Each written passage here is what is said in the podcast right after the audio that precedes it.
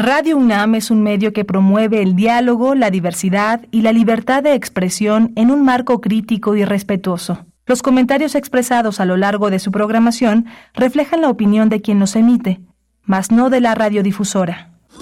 Radio UNAM presenta Primer Movimiento. El mundo desde la universidad. Hola, buenos días. Ya son las 7 de la mañana con 5 minutos en este miércoles 26 de julio. Estamos eh, prácticamente ya, eh, julio se extingue y vamos a dar ya un salto al próximo mes de agosto, que será ya un mes totalmente escolar. Eh, se inician las clases el próximo 7 de agosto para el sistema escolarizado, para el sistema a distancia.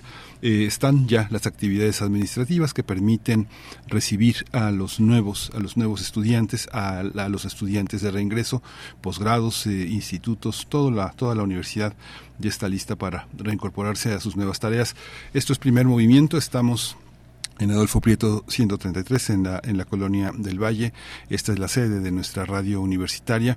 Primer Movimiento forma parte de Radio UNAM. Esto, eh, eh, Rodrigo Aguilar está al frente de la producción ejecutiva. Eh, Jesús Silva está en los controles técnicos el día de hoy. Mi compañera Berenice Camacho está de vacaciones, se reincorpora el próximo lunes. Yo soy Miguel Ángel Quemain y vamos a tener una, una, un menú muy interesante. Vamos a tener la presencia de Cristian Lagunas. Cristian Lagunas es un cuentista muy, muy destacado. Editó ya eh, eh, eh, en Tierra Adentro una muestra de su trabajo y ahora publica en Penguin el lado izquierdo del sol, que forma parte de los, del premio Mauricio Achard, una novela concentrada en un personaje singular. Todos, eh, muchos de ustedes deben de conocer a Yukio Mishima o Yukio Mishima, que es uno de los grandes escritores japoneses. Ya al final de sus 20 años tenía una enorme fama en Japón. Llega a México en un capítulo en el que Cristian Lagunas aprovecha para explorar eh, una, una, una visión de un turismo sexual, una visión interior muy, muy interesante de este escritor. Vamos a conversar con él. Hay una hay una presencia Santo Oficio Imperial, Dinámicas Globales y el caso siciliano. Es una conversación con Fernando Charamitaro. Él es italiano, originario de Palermo, es profesor de Historia de la Universidad Autónoma de la Ciudad de México, con quien coeditó con Gediza este estupendo libro que habla del, del sistema inquisitorial global. estamos acostumbrados a ver la Inquisición en, eh, en el sistema español, portugués e italiano, pero este caso siciliano es muy interesante porque el caso de Italia tendrá una independencia posterior a la independencia mexicana. Imagínese una, tradición en la lengua italiana, en el latín, que es tan añeja, pero la tradición republicana es, es realmente reciente y eh, la Inquisición jugó un papel muy importante en este proceso. Vamos a hablar con él Vamos a tener también eh, otro gran viajero, José María Pérez Gay, 10 años de su partida en, eh, en, México.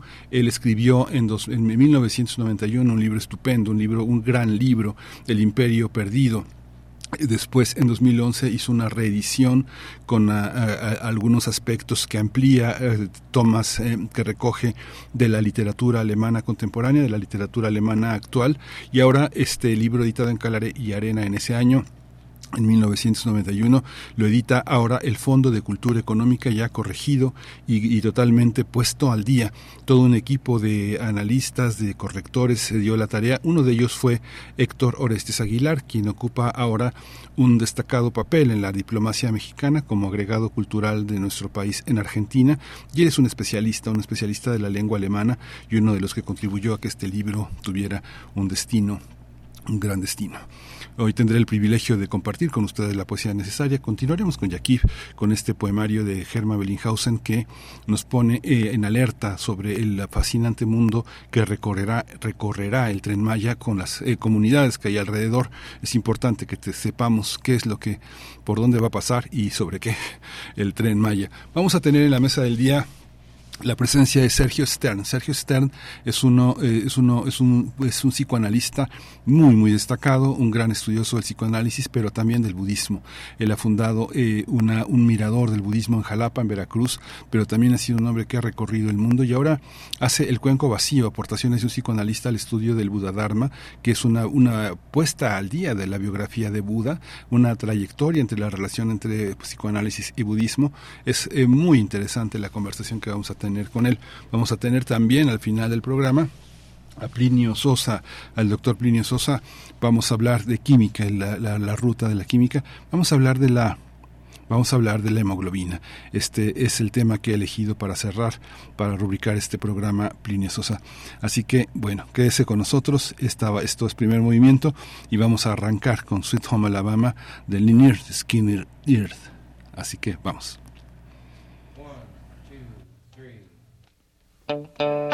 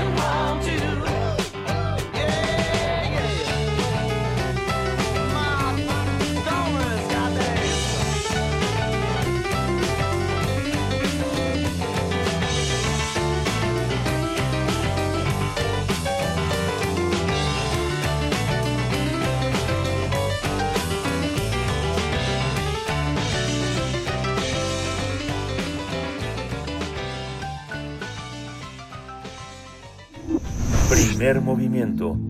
Hacemos comunidad con tus postales sonoras. Envíalas a primermovimientounam.gmail.com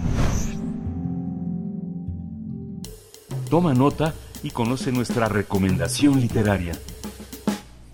El lado izquierdo del sol de Cristian Lagunas es una novela sobre un momento en la vida de un escritor extraordinario que se llama Yukio Mishima y que a pesar de su juventud ya es un escritor de culto en su país.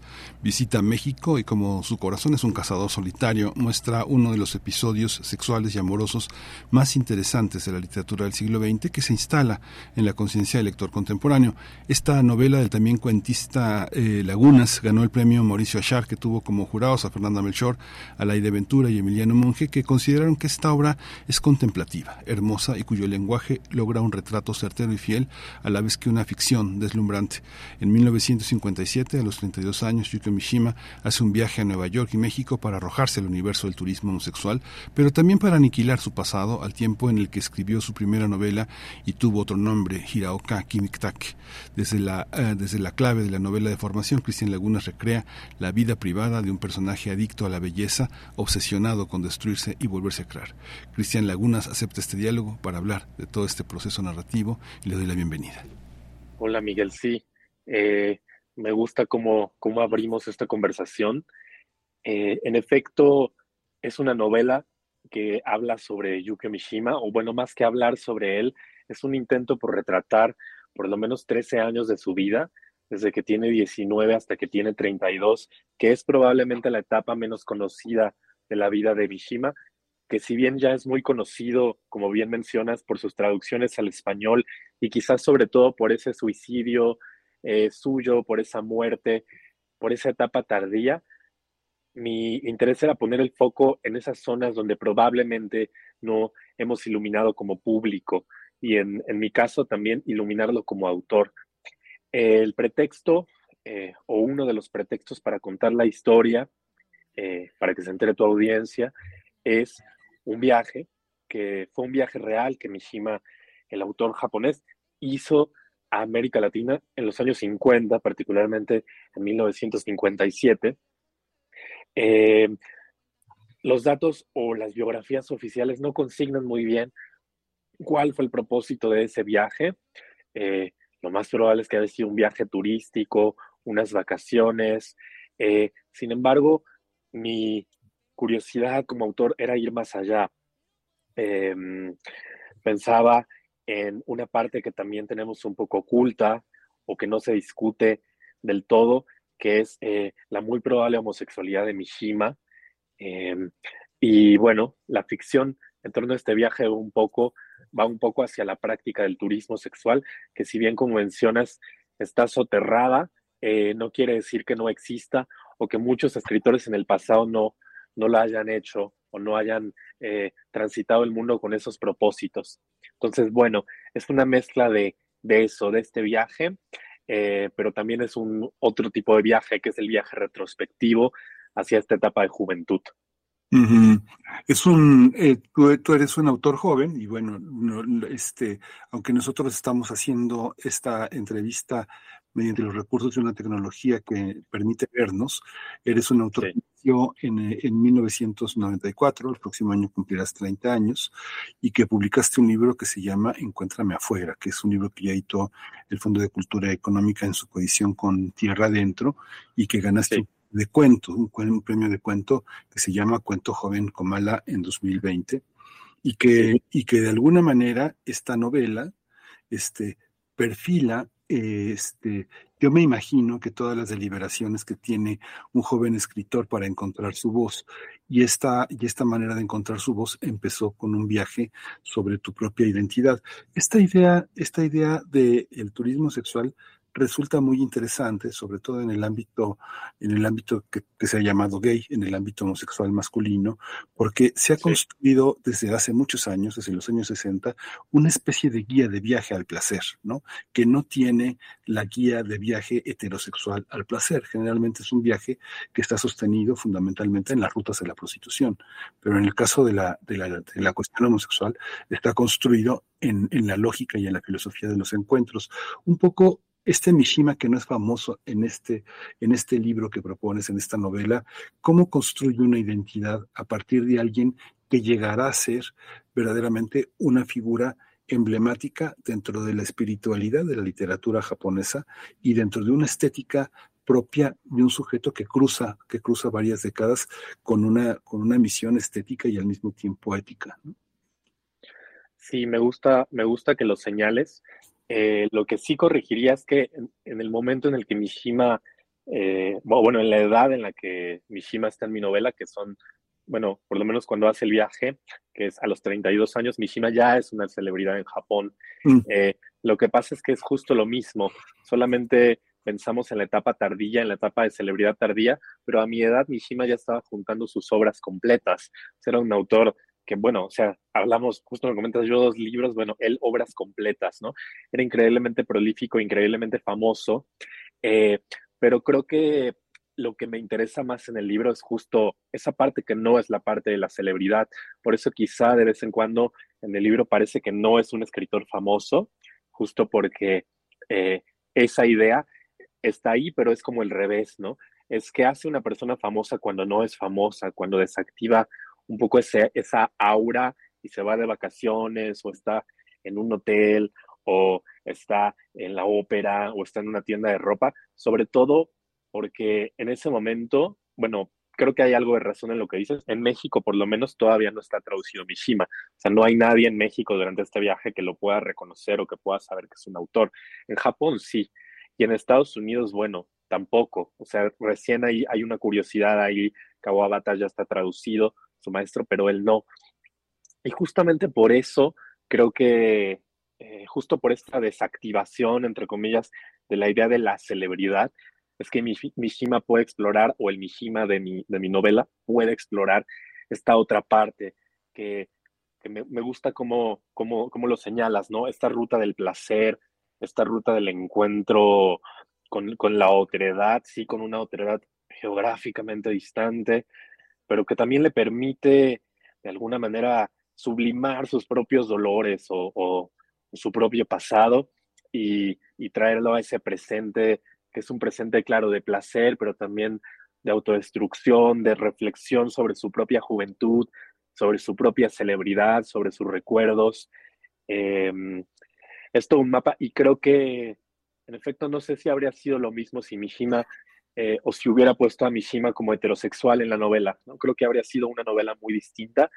Eh, me parecía importante ponerlo en esta clave, como en esta clave, eh, no me gusta decir queer porque tampoco siento que haya sido lo que estuviera pensando él, ¿no? pero bueno, otra clave, no precisamente la clave de la heterosexualidad hegemónica o central.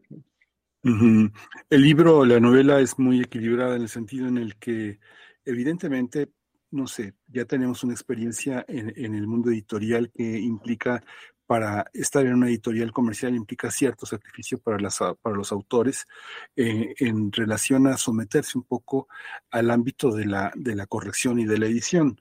Es algo nuevo entre nosotros, no sé, un, un, autor, un autor, no sé, este, yo alguna vez tuve oportunidad de conversar largamente con Martin Amis y decía, en, eh, en un invierno muy largo, escribí, escribí sobre este, la información, eran 1.300 páginas y me la devolvieron en casi 500, ¿no? Y yo no notaba los cortes un autor de esa experiencia, un lector de esa experiencia, que nota los cortes de 600 páginas, porque realmente tuvo una labor editorial muy importante. Pero lo que sí se percibe en el libro es que al margen de cualquier labor editorial que pudiera haberse presentado, sí hay una experiencia con la redondez del relato. Hay relatos muy, muy narrados en la utilización de, este, por ejemplo, de la segunda persona, pero hay otros en los de donde la voz suena mucho, la sonoridad, el diálogo, la artificialidad de lo teatral, ¿no?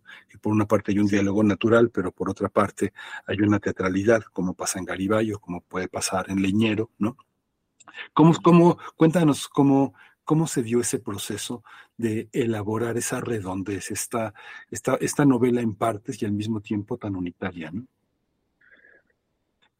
Sí, bueno, eh, siento que hay, hay, varias dimensiones de la edición de un libro que, mencionas. Una es, creo que la, dimensión eh, más eh, primaria, la primera intención cuando está escribiendo el libro y tú mismo te autoeditas a un nivel textual, o sea, todavía no existe eh, editorial, no existe público, eh, eres tú con el texto.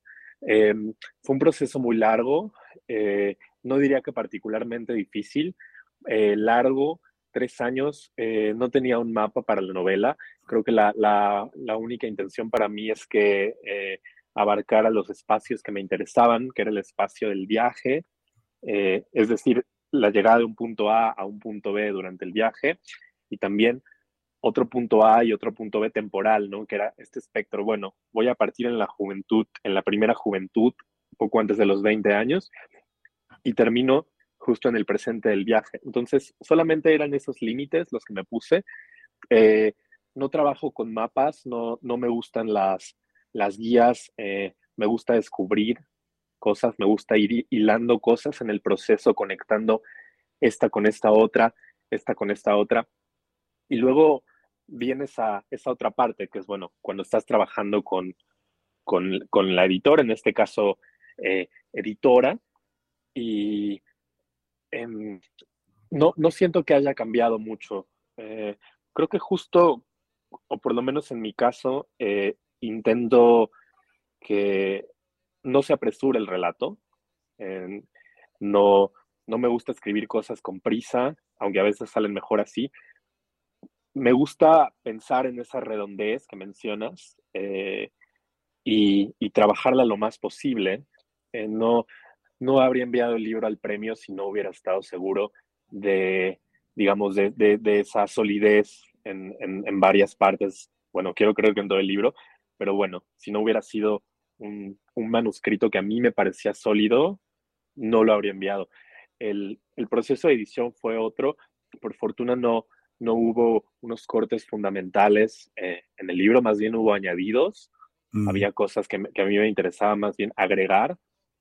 Y que bueno, nos dimos a la tarea, mi editora y yo, de hacerlo, de armarlo, pero no, no hubo cortes. Bueno, sí que los hubo, pero no fueron sustanciales, no, no fue eh, justo como lo que comentas de Martin Amis, que se podó la novela.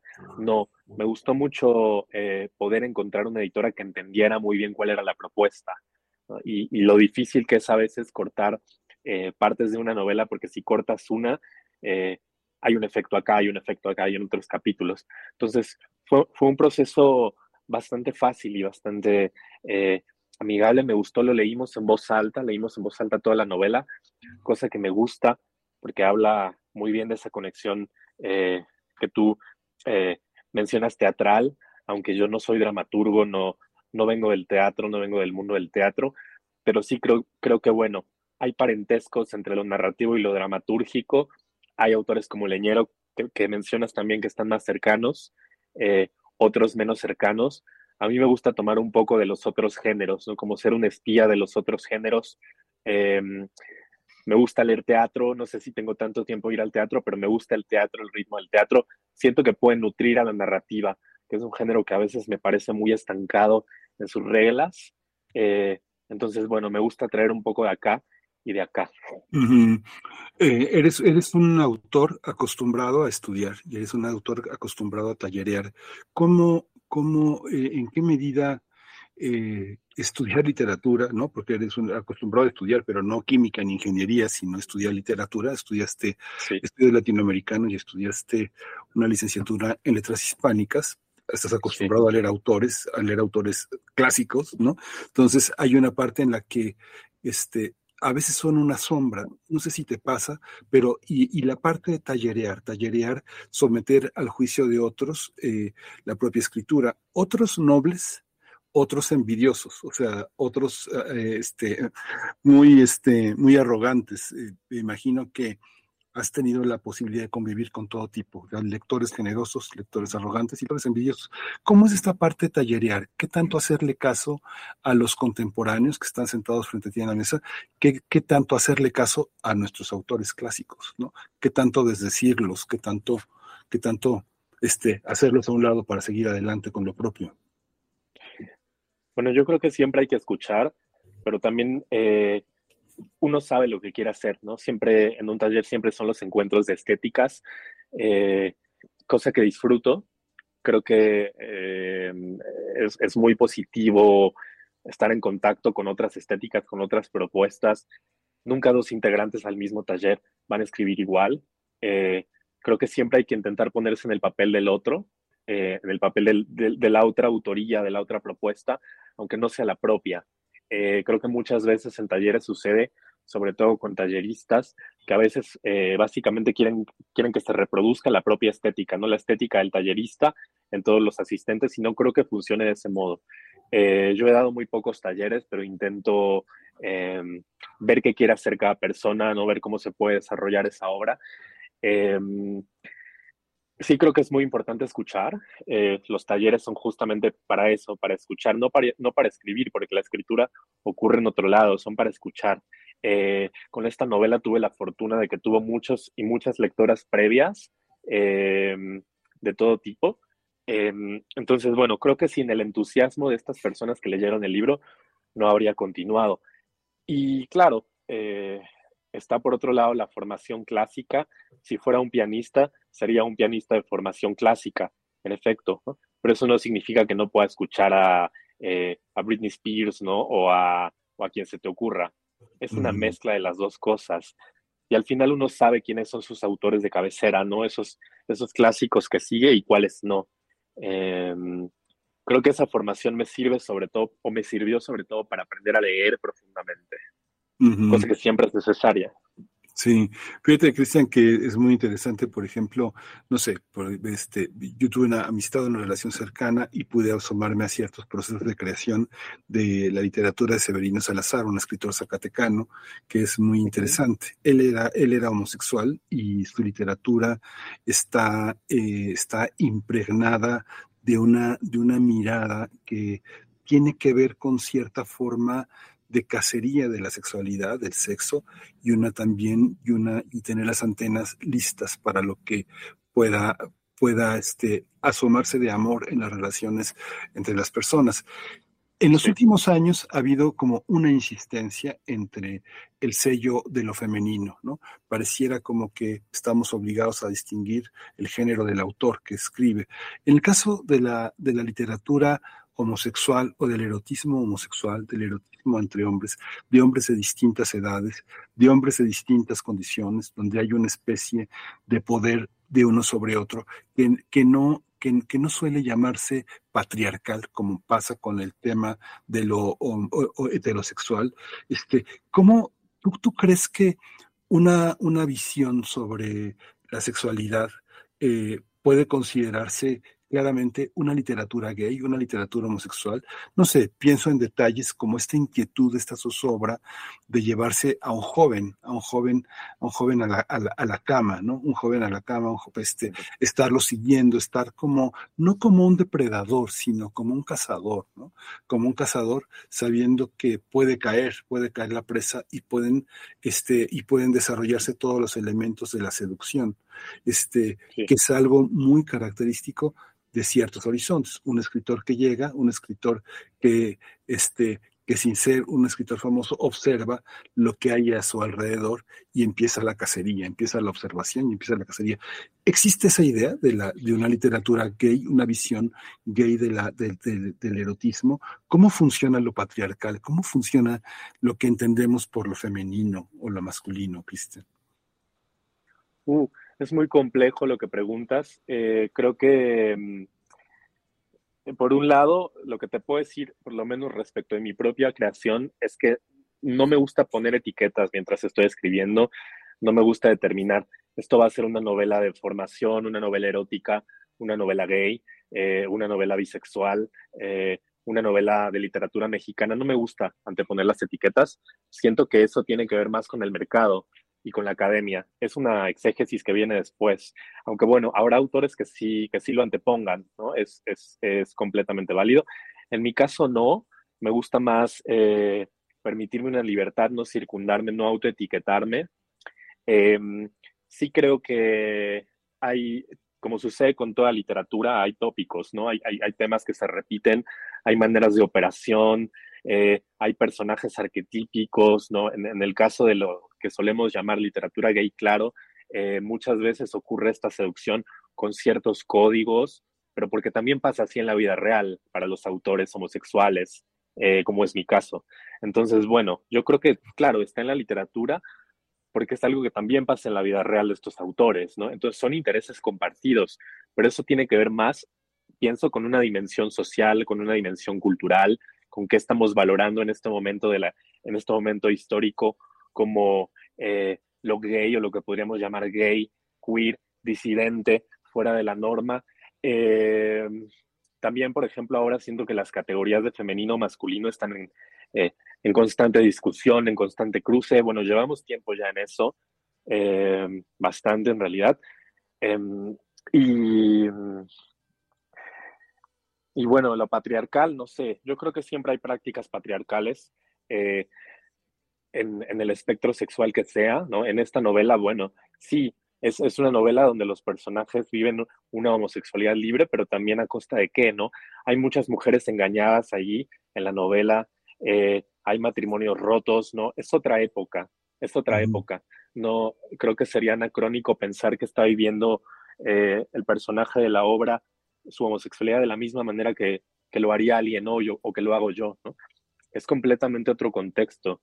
Entonces sí creo que se deben leer los contextos según sus especificidades. Y ahora que hablas de contextos, eh, ahora que hablas de contextos, Cristian, eh, este, eres un autor fogueado, fogueado en la lectura y en, y, en la tallerización de la, de, la, de la, escritura. Para una persona joven, asomarse a, a décadas tan atrás, eh, eh, no asusta, digamos, que cuando uno lee, uno, cuando uno lee, una, hay, hay, cierta literatura que uno empieza a leer en la propia lengua y novelas o literatura que está escrita en los 60, en los 50, y a veces uno duda sí. del dominio que uno tenga sobre la lengua, pero en realidad no es que uno no domine la lengua, sino que uno no domina el paisaje lingüístico de la época. Y a veces hay palabras, contextos que, que uno no conoce, no sé, llamar, por ejemplo, a una, a una patineta patín del diablo o cosas así, ¿no? que son como muy, muy de época. ¿Cómo, cómo viviste esa parte? ¿Cómo, este, la hace a uno un lado o, o, la enfrentas pensando en una investigación sobre los tópicos y los temas de la época? ¿Cómo se hace, ¿Cómo lo enfrentaste tú? ¿Te refieres a cómo amplía un escritor sus horizontes lingüísticos? No solo, Por ahí yo la pregunta. No solo eso, sino que tienes el horizonte de un o temático. Temático, pero un, horizonte, un horizonte que es el horizonte de la posguerra. Si uno lee la literatura de la posguerra, okay. está llena de giros, sí. de, de, clichés, de, de refranes, de, de, letras de canciones. La gente habla conforme a lo que está escuchando. Empieza a oír a los Beatles, empieza a oír a los Rolling Stones, está oyendo a Jimi Hendrix, está oyendo a James Dean, está, ¿no? Es, hay, hay un montón de giros que a veces uno no percibe, ¿no? Sí. Bueno, en este caso, en, con el lado izquierdo del sol, no quería tampoco ir demasiado a los detalles eh, contextuales. Mm. Me parece que pueden estorbar. Creo que eh, a veces hay una necesidad de que todo sea absolutamente específico, que, el reloj que tiene puesto el protagonista sea el reloj que se vendía en esa época, pero no tengo una presunción de verdad. No, no, no entiendo muy bien eh, la necesidad de comprobar la realidad en la ficción. ¿no? Yo creo que hay que entrar al pacto de ficción. Eh, por eso me gusta, estos días he estado mencionando mucho la película de María Antonieta de Sofía Coppola, que bueno, siglo XVIII, María Antonieta, Versalles, y hay unos Converse en una escena, no sé si viste toda esa película, ¿no? Entonces, bueno, yo no le voy a decir a Sofía Coppola que María Antonieta no pudo tener unos Converse, porque ahí estoy exigiendo la realidad en la ficción, ¿no? Más bien entiendo el gesto como un gesto ficcional. Eh, yo no, no, tengo Converse en mi novela, no hay nada así de anacrónico, no hay un iPhone, pero tampoco me interesa eh, que todo sea detalle, ¿no? O sea, eh, sí, obviamente hubo una investigación, hubo eh, un, un, un, un, sumergirse en, en, el contexto, pero no, no absolutamente, ¿no? No, es, no es una tesis, es una novela. Sí. Entonces, era más bien solo captar la esencia, ¿no? Uh -huh. Lo mismo con Mishima, tampoco la tarea es reproducir tal cual la biografía y simplemente hacer una versión novelada, ¿no? Eso habría sido muy obvio. Eh, es ir a la creación de, de, un mundo, ¿no? Porque tampoco yo vivía esa época, no conocía a Mishima, es la creación de un mundo, ¿no? Eso es la ficción. No es solamente como pasar la realidad y cómo hacer un calco. Sí, pues muchísimas gracias por esta conversación, Cristian. Yo creo que es muy, muy interesante. Hay que seguirte, hay que seguirte como cuentista. Me imagino que seguirás haciendo cuentos. Es un laboratorio muy interesante y, y, bueno, pues mucha vida para, para esta novela que es, eh, es un pestañeo en, una, en, un, en, un siglo que llega hasta nosotros de una manera muy creativa con tu, con tu palabra. Muchas gracias, Cristian Legonas. Maravilloso, muchas gracias a ti. Muchas gracias, hasta pronto. Hasta pronto. Primer movimiento. Hacemos comunidad con tus postales sonoras. Envíalas a primermovimientounam.gmail.com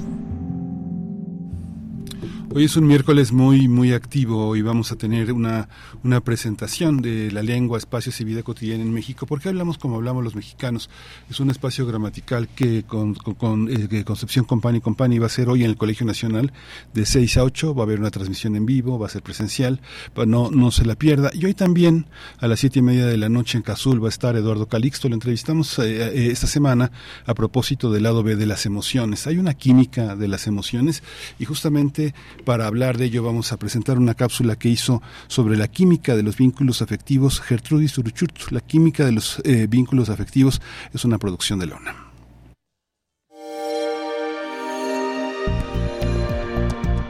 Descarga Cultura. Punto UNAM.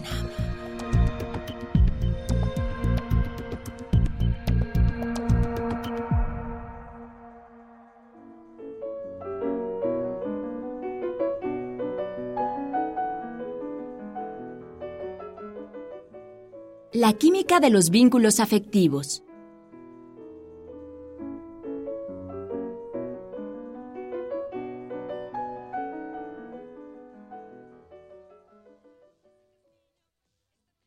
Menos del 5% de los mamíferos son monógamos. Uno de ellos, que muestra este poco común comportamiento social, es un ratón de campo llamado Microtus ocrogaster. Una vez que se ha pareado, no tiene ojos para otra hembra. La cuida y la protege de otros machos. Cuando nacen los ratoncitos, los machos participan en su cuidado tanto como la madre. Los acicalan, los lamen y los acurrucan. Semejante ternura parece salida de un cuento infantil. Tan excepcional les pareció a biólogos que estudian el comportamiento animal que se enfocaron a realizar una investigación exhaustiva de este fiel ratoncito, comparándolo con otra especie, el Microtus montanus. El comportamiento de este último se parece más a la realidad del resto de los mamíferos, algunos humanos incluidos.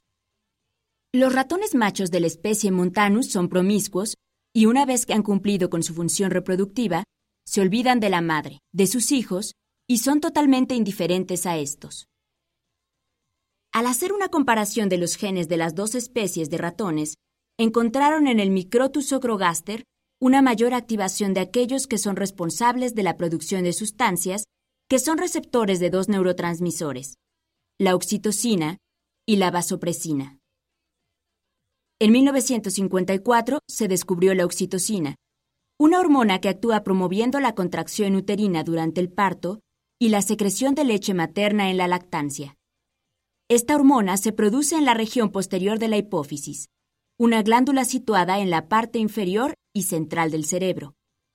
También se encontró que en esa región de la hipófisis se produce otra hormona, la vasopresina, que inhibe la producción de orina, acción conocida como antidiurética.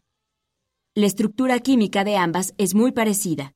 Se trata de polipéptidos que constan de una cadena de nueve unidades de aminoácidos. Ambas hormonas solo difieren en dos de estas unidades. Las hormonas son sustancias producidas por una glándula endocrina, así llamadas porque vierten su producto directamente en la sangre y por este medio llegarán al órgano o tejido objetivo en donde ejercerán su actividad, a diferencia de las glándulas exócrinas, que lo depositan en un conducto, como es el caso de las glándulas salivales. No fue sino hasta finales del siglo XX cuando se encontró que la oxitocina y la vasopresina actúan también en diversas partes del cerebro, pero en este caso no se trataba de las hormonas producidas por la hipófisis posterior, ya que éstas no pueden atravesar la barrera hematoencefálica que impide el paso de bacterias y de muchas sustancias que pueden dañar al cerebro. La barrera protectora la constituye el recubrimiento de las paredes de los vasos sanguíneos que llegan al cerebro. Estos presentan un tejido celular muy compacto y unido que solo permite la entrada de nutrientes, oxígeno y algunas moléculas pequeñas, a diferencia de los vasos sanguíneos del resto del cuerpo, en donde este tejido es más laxo y poroso. La oxitocina y la vasopresina cerebrales son producidas por ciertas regiones del hipotálamo y actúan en zonas específicas del cerebro, el hipocampo, la amígdala, el núcleo talámico anterior y la corteza límbica. En estas regiones se procesan las emociones, el comportamiento, la memoria a largo plazo y el olfato. La oxitocina y la vasopresina producidas en el cerebro no actúan como hormonas, sino como neurotransmisores. Estos son sustancias que se producen en los extremos de las células nerviosas y se almacenan en pequeñas vesículas. Mediante una señal eléctrica, la neurona libera al neurotransmisor en el espacio entre ambas células y éste se adherirá a su receptor correspondiente en la siguiente neurona o célula en donde ejercerá su acción específica. Se ha encontrado que las hembras de las especies en que la actitud maternal de alimentar y cuidar a los cachorros es más fuerte, tienen una mayor cantidad y densidad de receptores de oxitocina que aquellas en que el apego entre madres e hijos es más débil. En el caso de los ratones de campo, querendones, Microtus ocrogaster, se encontró que la oxitocina que se libera en el cerebro durante el apareamiento determina un vínculo mutuo entre hembra y macho, lo que se traduce en que el futuro contacto entre la pareja sea placentero y, por el contrario, la separación resulta estresante. Por otro lado, el comportamiento monógamo y la atención especial que le prestan los machos de la especie Ocrogaster a los cachorros se atribuye a que los receptores de oxitocina y vasopresina en el cerebro de estos son mucho más abundantes que en ratones de otras especies. En otros experimentos encontraron que si a estos ratones se les administra una sustancia que pueda bloquear el acceso a los receptores de oxitocina y vasopresina, la hembra descuida a sus hijos, olvida amamantarlos y no los reconoce. El comportamiento de apego entre hembra y macho desaparece lo mismo que la atención del padre hacia sus cachorros. Estos experimentos muestran que la función de la oxitocina en el cerebro favorece la formación de conexiones neuronales entre los centros que regulan la sensación de placer y el comportamiento social. Los resultados de estos experimentos realizados en ratones condujeron de inmediato a los neurólogos y estudiosos del comportamiento a investigar si los vínculos afectivos y sociales entre los humanos también dependen de estos neurotransmisores. El método y el procedimiento que se llevó a cabo en ratones no puede realizarse en humanos, por lo que se tuvo que buscar la forma de hacer llegar oxitocina al cerebro. Encontraron que al aplicar por vía nasal un aerosol que contenga el neurotransmisor, este penetra en baja proporción al cerebro sin ser bloqueado por la barrera hematoencefálica, como sucedería si se aplicara por vía endovenosa. A un grupo de voluntarios se les pidió participar en un juego en que deben invertir cierta cantidad de dinero con la perspectiva de poder obtener el doble de lo que invirtieron, a la vez que corren el riesgo de perderlo todo. Durante el juego experimento, tienen a su lado una persona que los asesorará sobre la forma en que deben de invertir. Al iniciar el experimento, a todos los voluntarios les aplican un aerosol nasal. La mitad del grupo recibió una dosis de oxitocina en el aerosol, mientras que la otra mitad solo se le aplicó solución salina. Ninguno de los participantes sabía si su aerosol contenía oxitocina o solo era sal. Al final del juego algunos ganaron y otros perdieron, pero lo importante de los resultados del experimento fue que los que recibieron el aerosol con oxitocina mostraron una absoluta confianza en el asesor, y para bien o para mal, siguieron sus instrucciones. En cambio, los que solo recibieron solución salina mostraron menor confianza en el asesor y casi siempre actuaron por su cuenta. La confianza es un elemento central en las relaciones humanas. Sin confianza se ponen en riesgo vínculos como el amor, la amistad, el liderazgo y las transacciones económicas y políticas, que son las bases para que una sociedad funcione en forma armónica. Aparentemente, la oxitocina favoreció que se estableciera un lazo de confianza porque reduce el estrés y el miedo, disminuyendo la actividad del lado derecho de la amígdala, la zona del cerebro que regula las respuestas emocionales. La evolución ha desarrollado un mecanismo mediante el cual los animales de una especie diferencian entre amigos y extraños. Cuando a los ratones se les bloquean mediante un medicamento los receptores de oxitocina, estos sufren una amnesia social y dejan de reconocer aún a los de su propia camada con los cuales se observaba un intercambio de juego y comunicación antes del bloqueo de los receptores. Para saber si algo semejante sucede entre los humanos, se hizo un experimento en que a un grupo de voluntarios se les mostró una serie de fotografías que incluían imágenes de caras, esculturas y paisajes mezcladas en forma aleatoria. De nuevo, a todos se les había aplicado un aerosol nasal. La mitad de ellos contenía oxitocina y la otra mitad solución salina, y ninguno sabía cuál de los dos tipos de aerosoles había recibido. Unos días después, se les invitó a ver otra serie de fotografías semejantes. Algunas eran repetidas de la vez anterior y otras eran nuevas. Se les pidió que recordaran cuáles fotografías ya habían visto en la serie anterior.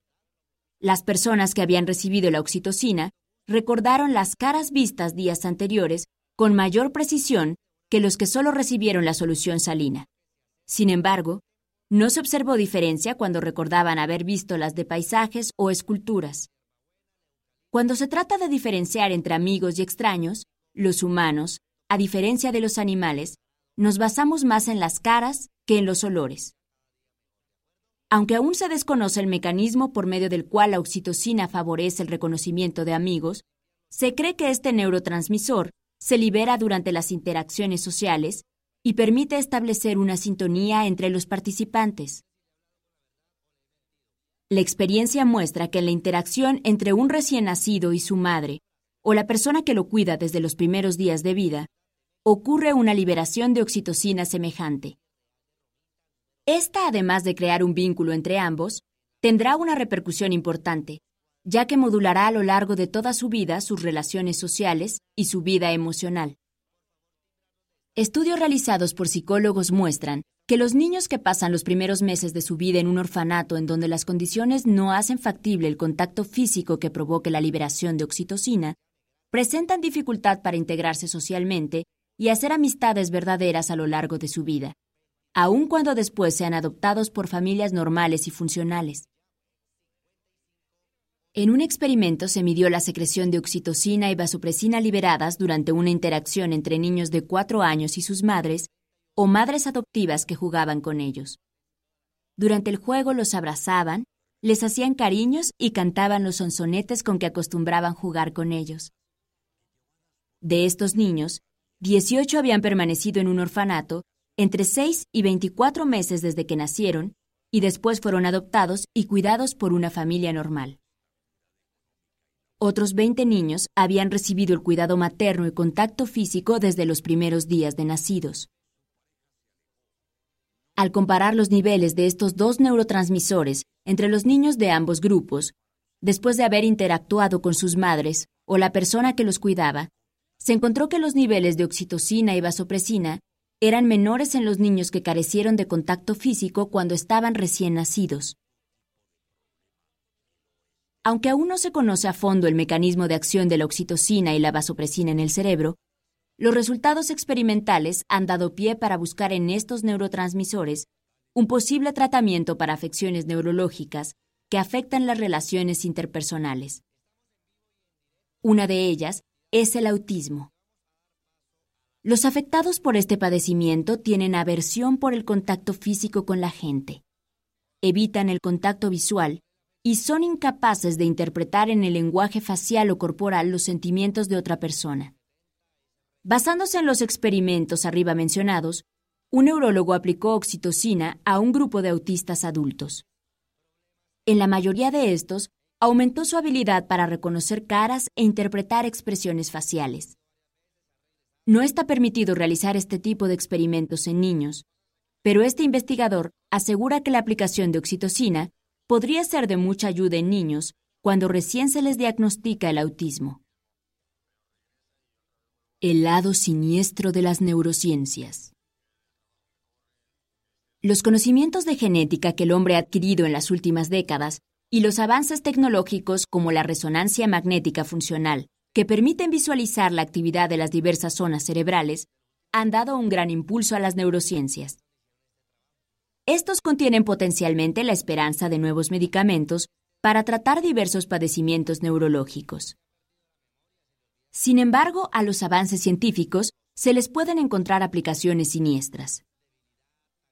La Academia Nacional de las Ciencias de Estados Unidos recientemente reportó que el ejército de ese país, en un ambicioso programa, está diseñando al guerrero supremo. Este puede ser manipulado en el aspecto mental. A todos nos es conocida la anécdota de guerra en que un soldado al ver frente a él a otro soldado enemigo y darse cuenta de que es tan humano como él y que ambos están ahí por azares de la historia, sienten una empatía mutua que les impide matarse el uno al otro. En este proyecto, la administración de medicamentos que puedan bloquear la acción de la oxitocina evitará que se establezca algún lazo de empatía entre un soldado y el enemigo. Algo anda muy mal cuando la ciencia, en vez de beneficiar al hombre, se enfoca hacia la destrucción del mismo. En la mente nos queda rondando esta pregunta. ¿Pueden los sentimientos más nobles del ser humano, el amor, la amistad, la compasión, reducirse a unos pequeños polipéptidos que rondan por el cerebro? Hay quien asegura que así es. No obstante, la influencia del entorno, el ambiente familiar y educativo tienen un gran peso en las relaciones interpersonales. Niños que no tuvieron el cariño y el contacto de una madre al nacer llegan a vencer sus dificultades de relación interpersonal y alcanzan una vida normal y feliz gracias al ambiente en que crecen. Y quizá eso restablezca el equilibrio de los neurotransmisores que en un tiempo le faltaron.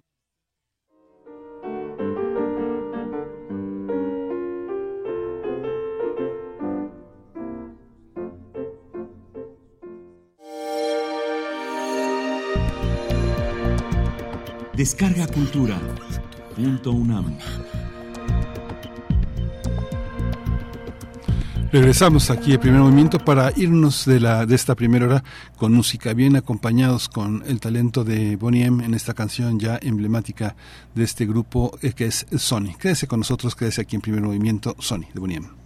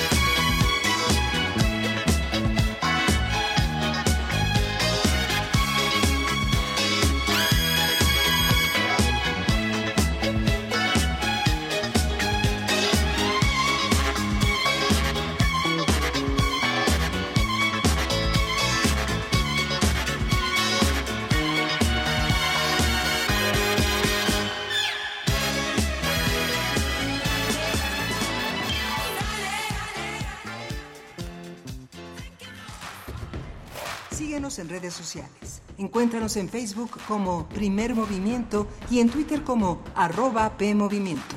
Hagamos comunidad.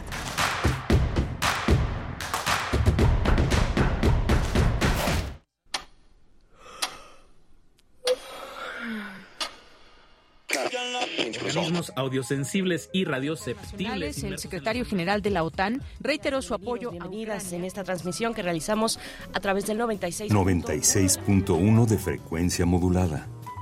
860 de amplitud modulada.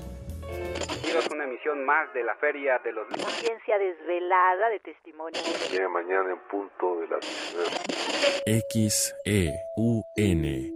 Radio UNAM. Experiencia sonora. ¿Por qué es valioso tramitar tu INE si cumpliste 18 años? Porque es muy importante que mis valores se vean reflejados en las decisiones de mi país. Porque por fin mi voz va a contar. Porque ya es tiempo de tomar mis propias decisiones. Ya puedo tomar decisiones, ya puedo votar. Así empecé mi cumpleaños, yendo por mi INE. Si ya cumpliste 18 años, ve al módulo del INE y tramita tu credencial. Haz tu cita en INE.mx o llama a INETEL 804-33-2000. Mi INE es valioso porque me identifica y nos une. INE.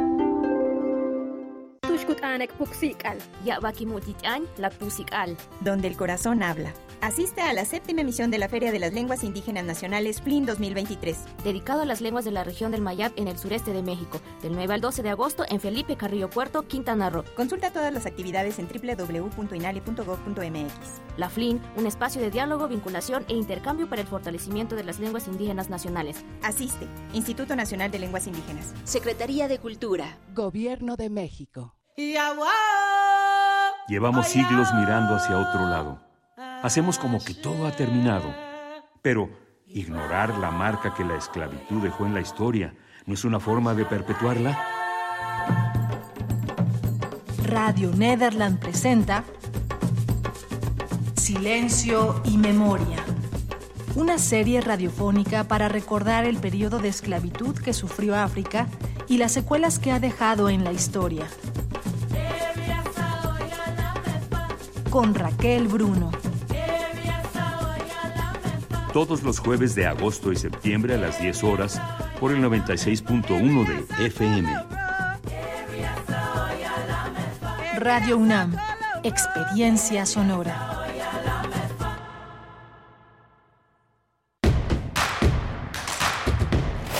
Encuentra la música de primer movimiento día a día en el Spotify de Radio UNAM y agréganos a tus favoritos.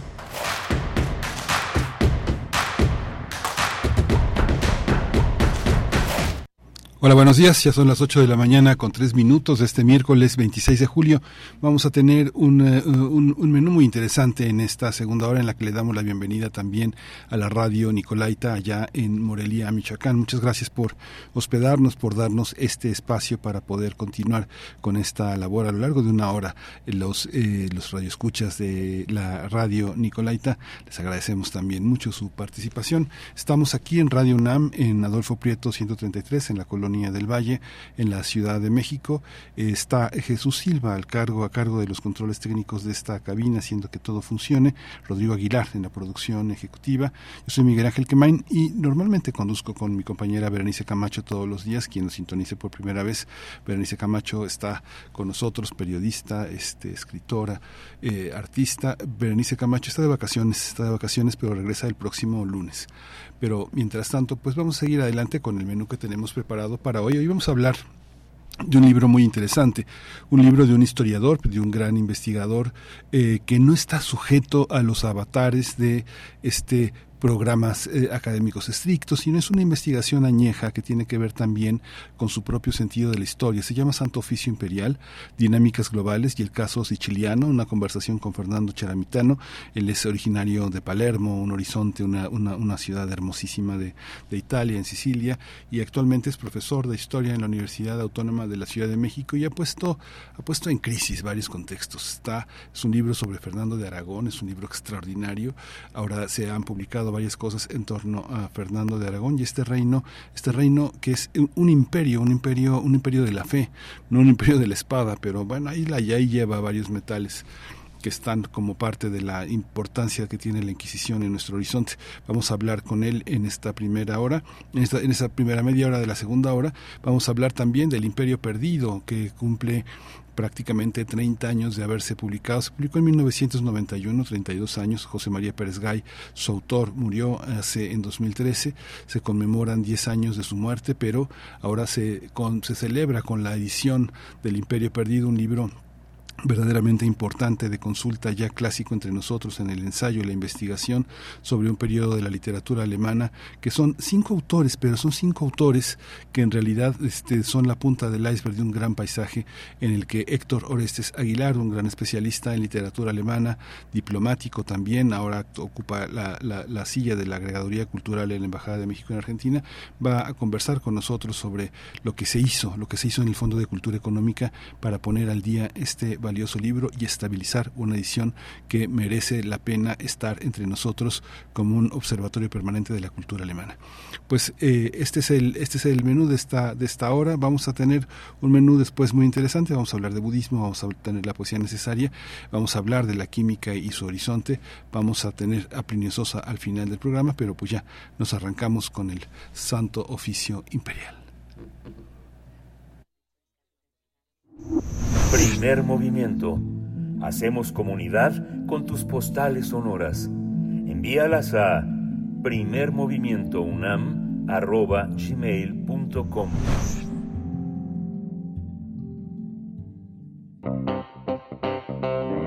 Nota Nacional. La conversación de hoy con Fernando Charamitano, originario de Palermo, italiano, se forma parte de una indagación sobre el territorio siciliano que ha sido parte del paisaje mental que ha trazado su indagación como historiador con la publicación de Santo Oficio Imperial, Dinámicas Globales y el caso siciliano bajo el sello de Gediza y la Universidad Autónoma de la Ciudad de México. Eh, Fernando es actualmente profesor de historia en la Universidad Autónoma de la Ciudad de México y ha trazado redes de colaboración con colegas de distintas instituciones, desde la Universidad de Catania, la Universidad de Sevilla, la Universidad Iberoamericana, las universidades de Palermo y de Pizza. Es investigador eh, del Centro de Estudios Históricos de la Universidad Bernardo Higgins de Chile, de Chile. El motivo de esta conversación es la publicación de Santo Oficio Imperial, Dinámicas Globales y el Caso Siciliano, un libro de enorme importancia para entender la influencia de la Inquisición española y las demás Inquisiciones a lo largo de tres siglos en una inmensa geografía imperial. Eh, le damos la bienvenida. Eh, buenos días, Fernando Charamitaro. Muchas gracias por estar aquí con nosotros para hablar de este libro publicado por Gediza y la Universidad Autónoma de la Ciudad de México, Santo Oficio Imperial, Dinámicas Globales y el caso siciliano. Buenos días.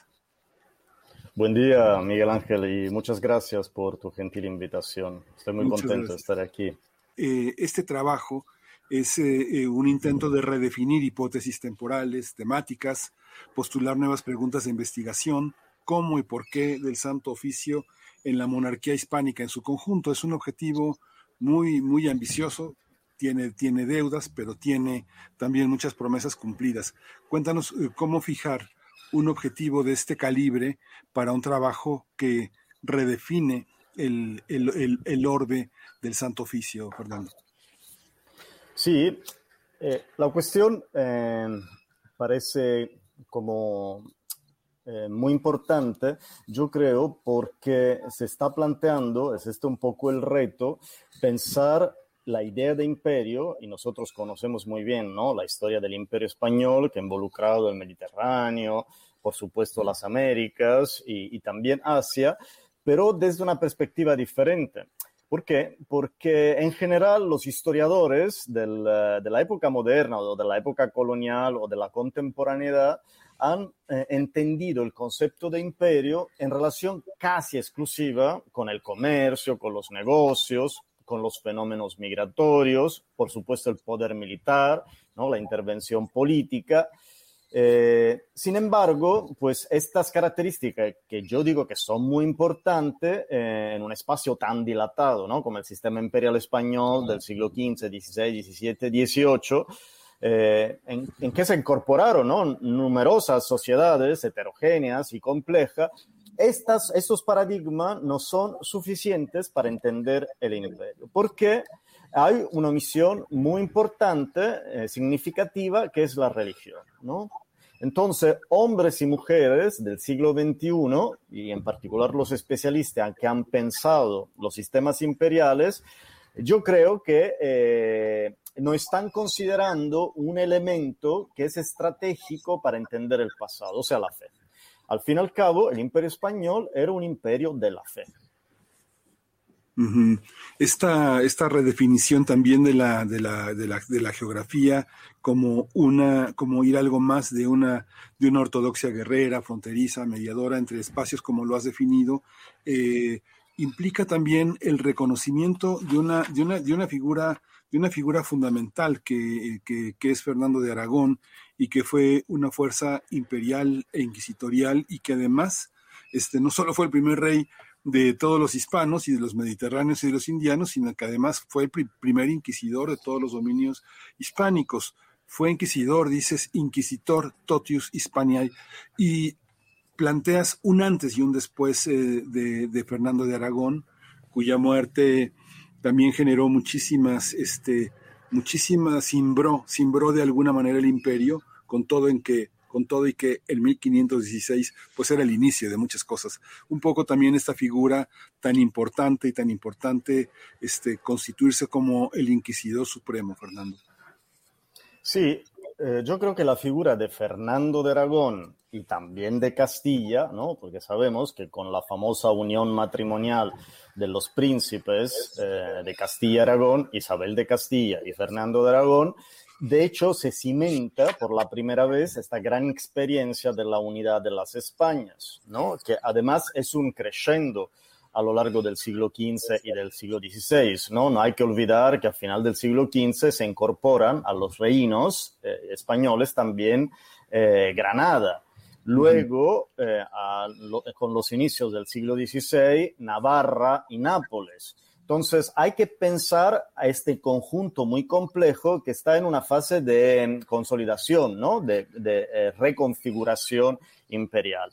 Pero ¿por qué Fernando? Porque eh, mientras que, por ejemplo, eh, el rey de Inglaterra o los príncipes alemanes, para tener que ejercer ¿no? un control sobre el poder eclesiástico, tuvieron que separarse, ¿no? en un caso eh, el cisma inglés, en otro, en otro caso los protestantes alemanes tuvieron que alejarse de la tiara papal, ¿no? del Estado pontificio, de lo que hoy nosotros llamamos Vaticano.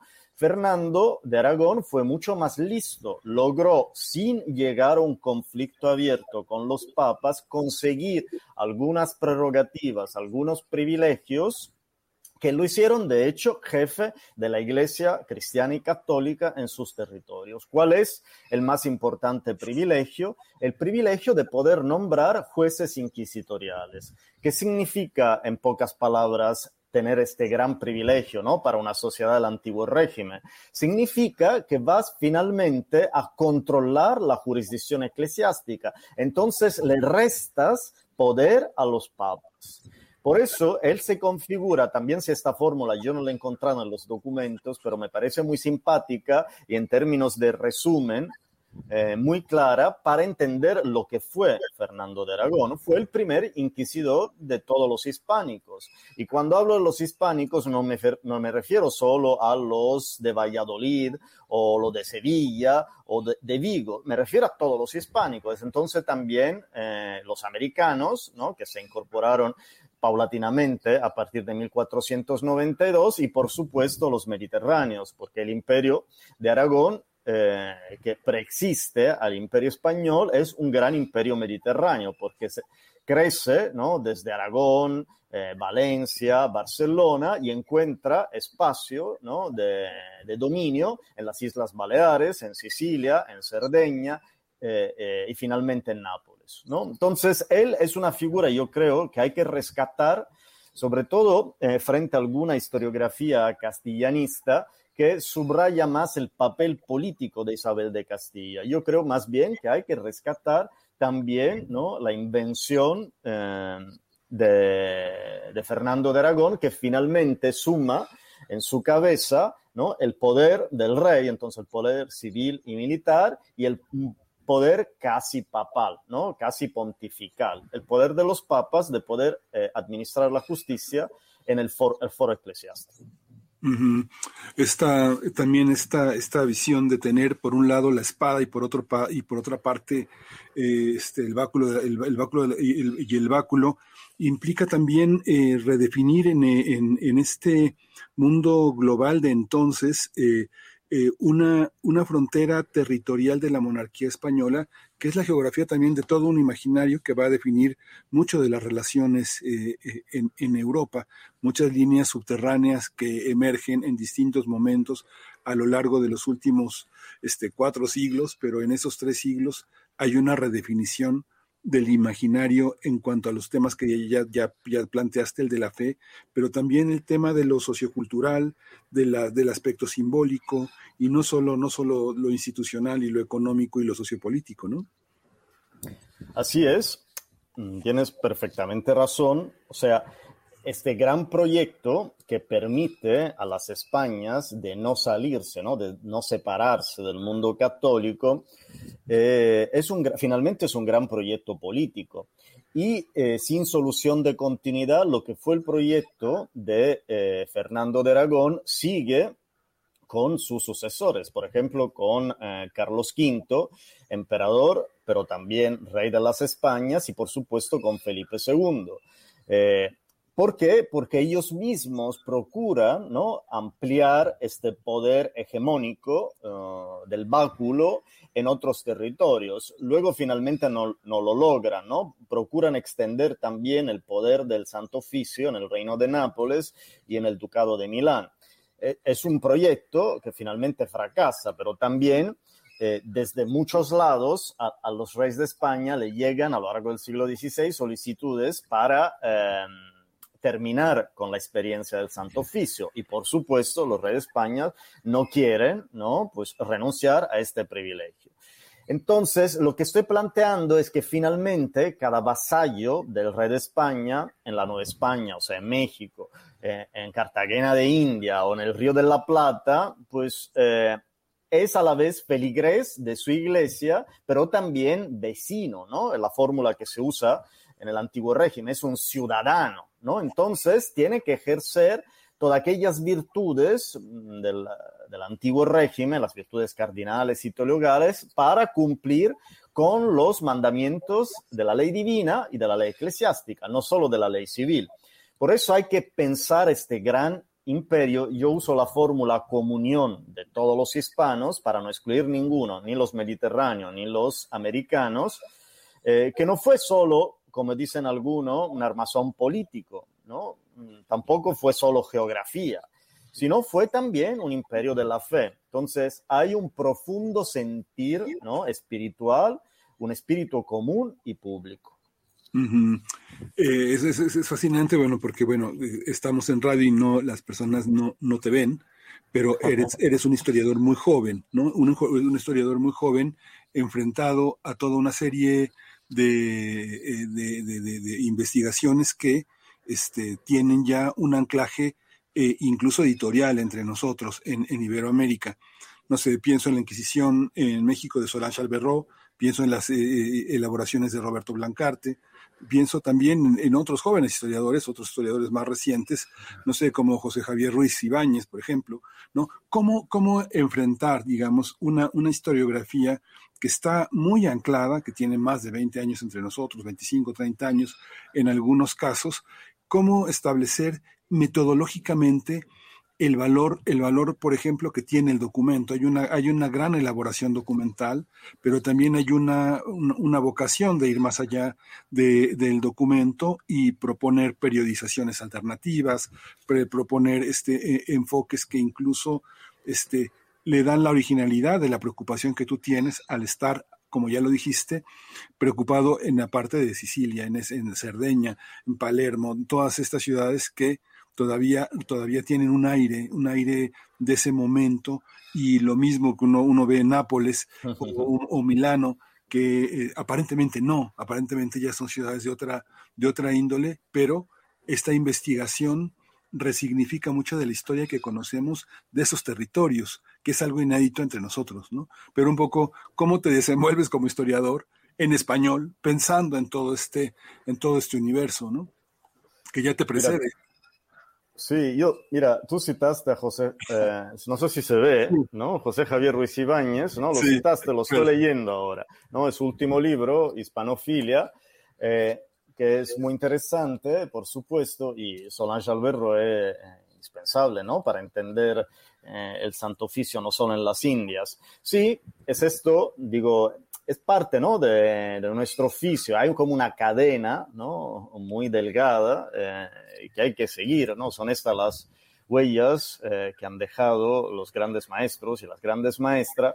Y, y por supuesto, yo creo que eh, yo soy siciliano eh, eh, y entonces, eh, no obstante hoy Sicilia, hoy en día Sicilia sea parte ¿no? de un Estado que ya no es España, ¿no? porque por las guerras de sucesión, por los acontecimientos internacionales del siglo XVIII, Sicilia como Cerdeña, Nápoles han tomado otros caminos, pero las huellas, la que llevamos del espíritu, siguen fuertes y vivos. ¿no? Entonces, yo logro todavía, pues este es un poco mi esfuerzo, espero que los lectores lo, lo puedan entender, eh, eh, leer esta, este mundo, que también es un mundo actual del presente, eh, a través del pasado. O sea, encuentro más eh, eh, continuidades, ¿no? Eh, más puntos en común entre civilizaciones que hoy, repito, pertenecen a estados diferentes como México, España, Portugal, eh, Sicilia, Nápoles, que son parte de la República Italiana.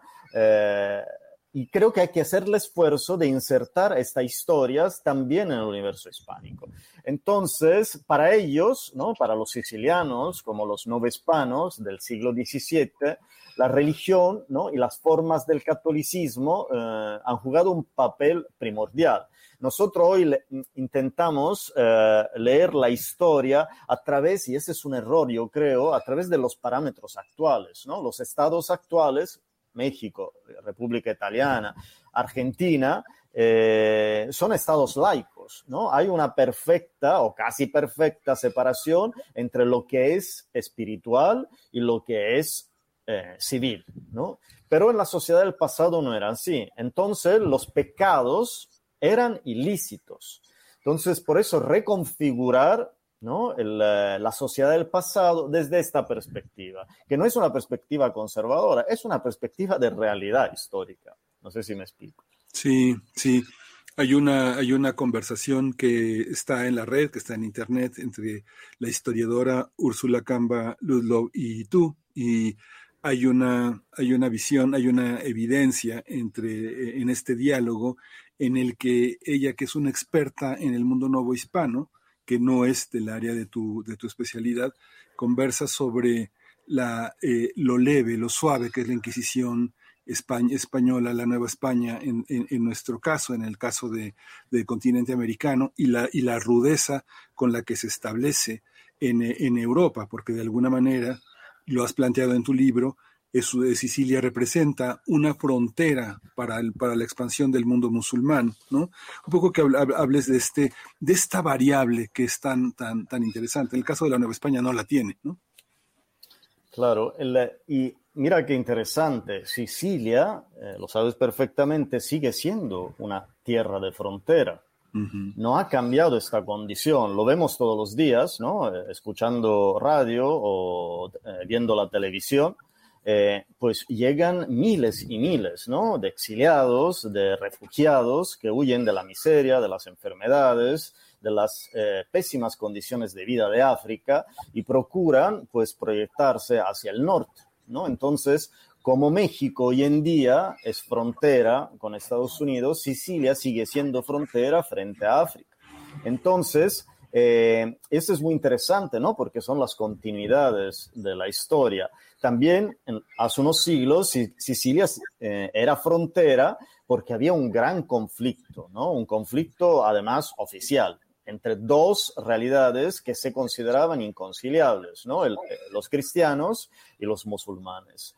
Entonces Sicilia era baluarte, defensa de la, cristian, de la cristiandad, identidad cristiana frente a la presencia musulmana. No hay que olvidar eh, que la fuerza de expansión de, del Imperio Otomano es muy fuerte hasta la segunda mitad del siglo XVI. Eh, famosa la batalla de Lepanto. Eh, y por supuesto los continuos ataques a Viena, ¿no? también una capital importante de la cristiandad hasta el siglo XVII. Entonces hay esta condición de frontera de los cristianos europeos eh, que es muy efectiva y el Santo Oficio juega su papel. Dice Ursula, Ursula Camba, lo recuerdo con cariño, dice eh, su papel sucio, ¿no? Porque no solo hay que juzgar los eh, musulmanes eh, neófitos que por algunas maneras llegan a Sicilia, sino también los que regresan y que estuvieron viviendo como presos ¿no? Eh, durante un tiempo en África, por ejemplo, o en Turquía, lo que hoy es Turquía, regresan, entonces se pone en tela de juicio su fe. ¿no? Estos cristianos han sido eh, condicionados por la cultura y por la religión de los musulmanes? Esta es la pregunta que eh, se hacen los inquisidores y procuran buscar la verdad.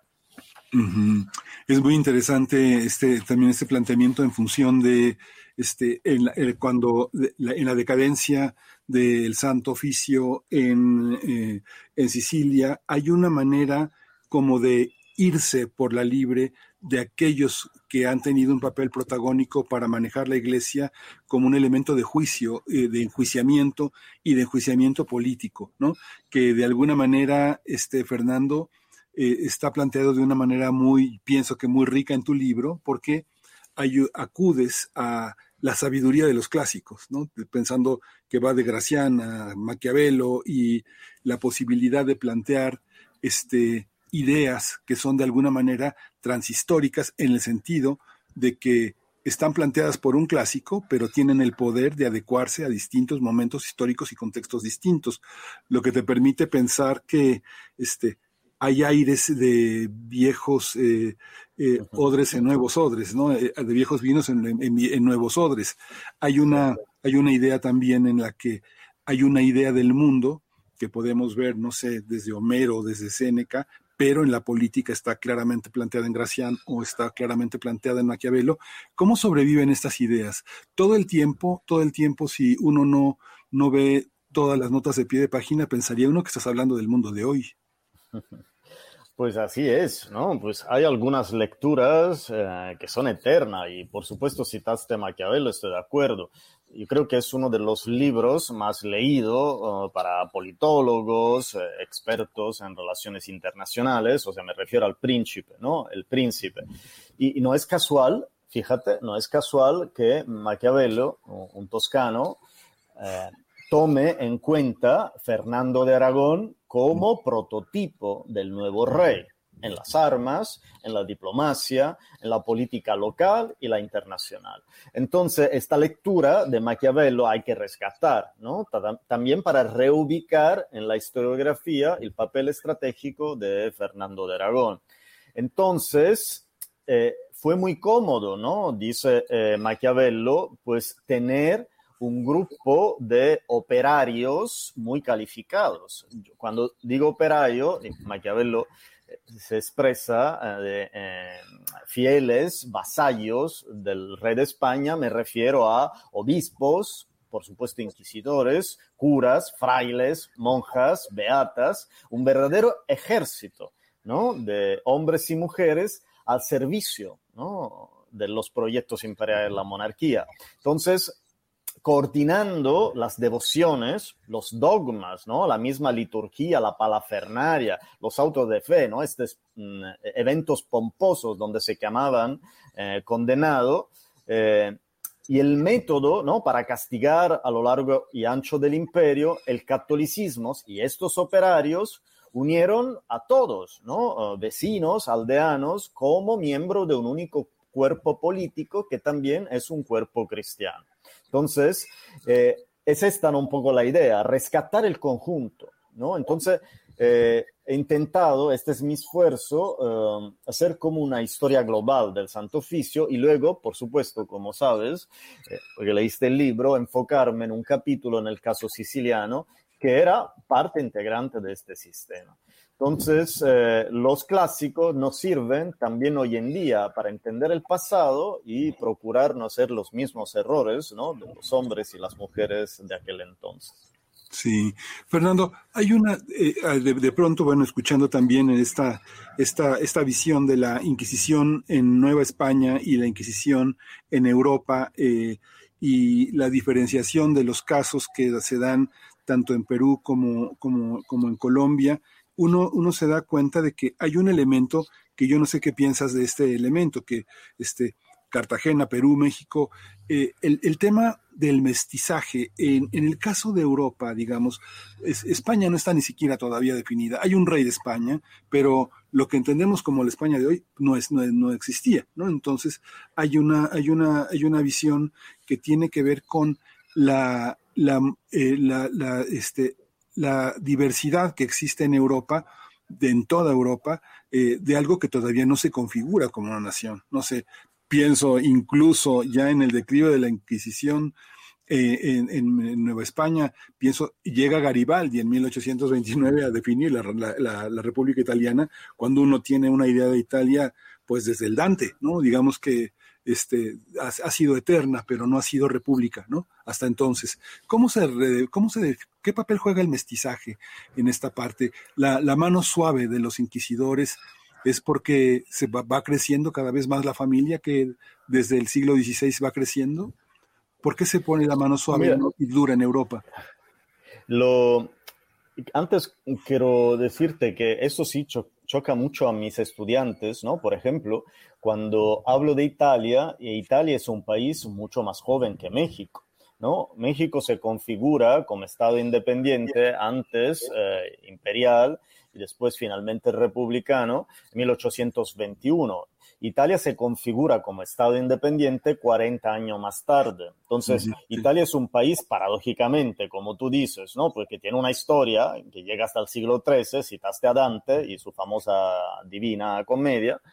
Eh, pero por eso, pues siempre ha existido, podríamos decir, una cultura italiana, una lengua culta italiana, pero no un Estado italiano. Este es el déficit, ¿no? De, del nacionalismo, podríamos decir, italiano, en comparación con, por ejemplo, Colombia, Venezuela, México, eh, la misma Argentina, Chile, etcétera, ¿no? Entonces los países latinoamericanos son más antiguos de, Italia. ¿Por qué? Porque Italia eh, existía como realidad cultural, pero en términos geopolíticos estaba dividida, ¿no? En muchos estados, ¿no? Los papas tenían un, un reino muy importante que ocupaba casi un tercio, ¿no? Eh, de la península italiana, justo en el medio de la península. Entonces han sido durante siglos también un, obstáculo ¿no? para configurar una Italia unida. Finalmente se logra en el siglo XIX. Pues eh, esa es la gran diferencia ¿no? que hay entre el Santo Oficio eh, en Sicilia o en Cerdeña o con, en comparación con el Santo Oficio en México, en Lima o en Cartagena de India. El, Santo Oficio en Sicilia tiene, podríamos decir, eh, una población casi homogénea, ¿no? Eh, que, es su, fuente, ¿no? Pues son sus posibles pecadores y sus posibles eh, criminales. Entonces estamos hablando para aquella época de aproximadamente 500.000 vasallos. Eh, mientras que el Santo Oficio, que llega más tarde en, las Américas, porque en Sicilia ya es efectiva a partir del año 1500, eh, mientras que en las Américas llega unos años después, en 1569, 70, 71, pues allí eh, no tiene toda la población. ¿Por qué? Porque la absoluta mayoría de la población de las Indias, entonces en el Reino de la Nueva España, como en el Reino de Perú, eh, la absoluta mayoría de la población está conformada por indígenas, según las fórmulas del antiguo régimen indios, y entonces ellos no pertenecen a la jurisdicción del Santo Oficio. Entonces el Santo Oficio interviene solo por un sector muy, muy pequeño de la población, o sea, me, refiero a los españoles, a los criollos y las castas. Entonces, tanto un eh, esclavo negro ¿no? de la ah, ciudad de Cartagena de India como el mismo virrey de la Nueva España. Entonces hay una diferencia sustancial. Mientras que la, jurisdicción inquisitorial en los distritos, ¿no? El territorio de, cualquier jurisdicción inquisitorial se llama así, ¿no? La, la nomenclatura oficial es distrito, entonces hay un distrito de Palermo, un distrito de México, un distrito de, de Córdoba, etcétera en aquel territorio, en Europa, la jurisdicción es casi absoluta, ¿no? Porque puede tocar a cualquier vasallo o extranjero, mientras que en las Indias, no obstante los distritos sean inmensos, ¿no? Dice un historiador, gigantes, eh, en realidad la uh, posibilidad de intervenir ¿no? para acabar con un crimen eh, o un criminal que finalmente es un pecador, pues son muy pocos, ¿no? Por estas diferencias, porque la absoluta mayoría eh, está fuera de la población de la Nueva España, está fuera de uh, del poder de los tribunales inquisitoriales. Pues muchísimas gracias, Fernando Charamitaro eh, profesor de historia de la Universidad Autónoma de la Ciudad de México, una, una, una vida muy amplia como historiador y como, como apasionado de, lo, de, de tus orígenes también. Muchísimas gracias, Fernando, por estar aquí eh, con nosotros. Pues quedamos al habla, hay muchas cosas que seguir Muchas conversando. gracias. Muchas gracias. a ti, Miguel Ángel. Ha sido de verdad muy, muy sugerente este encuentro. Gracias, por la gentil invitación. Gracias. Chao. Primer movimiento. Hacemos comunidad con tus postales sonoras. Envíalas a primermovimientounam.gmail.com Nota del día. El Imperio Perdido de José María Pérez Gay es una obra que se editó en Calle Arena en 1991. Es un, eh, un, libro exhaustivo, cargado de imaginación y rigor sobre uno de los espacios mentales más significativos e influyentes del siglo XX en Occidente, que es la expansión, la decadencia y la caída del Imperio Austrohúngaro. Y tiene un libro, es un libro que tiene como ejes la literatura y la filosofía de la reflexión sobre cinco grandes autores. Uno es Hermann Broch, otro es Robert Musil, otro es Karl Kraus, otro es Joseph Roth y el otro es Elías Canetti. En 2011 José María Pérez Gay lo puso al día y dos años después, en 2013, dejaría de estar entre nosotros y justo ahora se cumplen 10 años de su muerte y como parte de esta conmemoración aparece esta edición que hizo el Fondo de Cultura Económica que lo ha reeditado y lo ha puesto nuevamente al día en materia de correcciones, de topónimos, de nombres propios, en fin, es una es una obra eh, fundamental ahora para este para tenerla como una obra de consulta, no solo ensayística y no solo este histórica, sino que esto, sino que también esto. Héctor Oreses Aguilar, participó en esta en esta corrección en esta puesta al día. Es él es ensayista es un traductor fundamental que ha seguido la ruta de este germanista y él forma parte de uno de los conocedores de la lengua y de la literatura alemana en nuestro país. Ahorita está en Argentina está en Buenos Aires donde es agregado cultural y justamente le agradezco mucho compartir esta mañana esta aventura intelectual y editorial. Muchas gracias Héctor la visión del imperio perdido hacia nuestras filosofías, ¿cuál sería ese, cuál sería ese legado?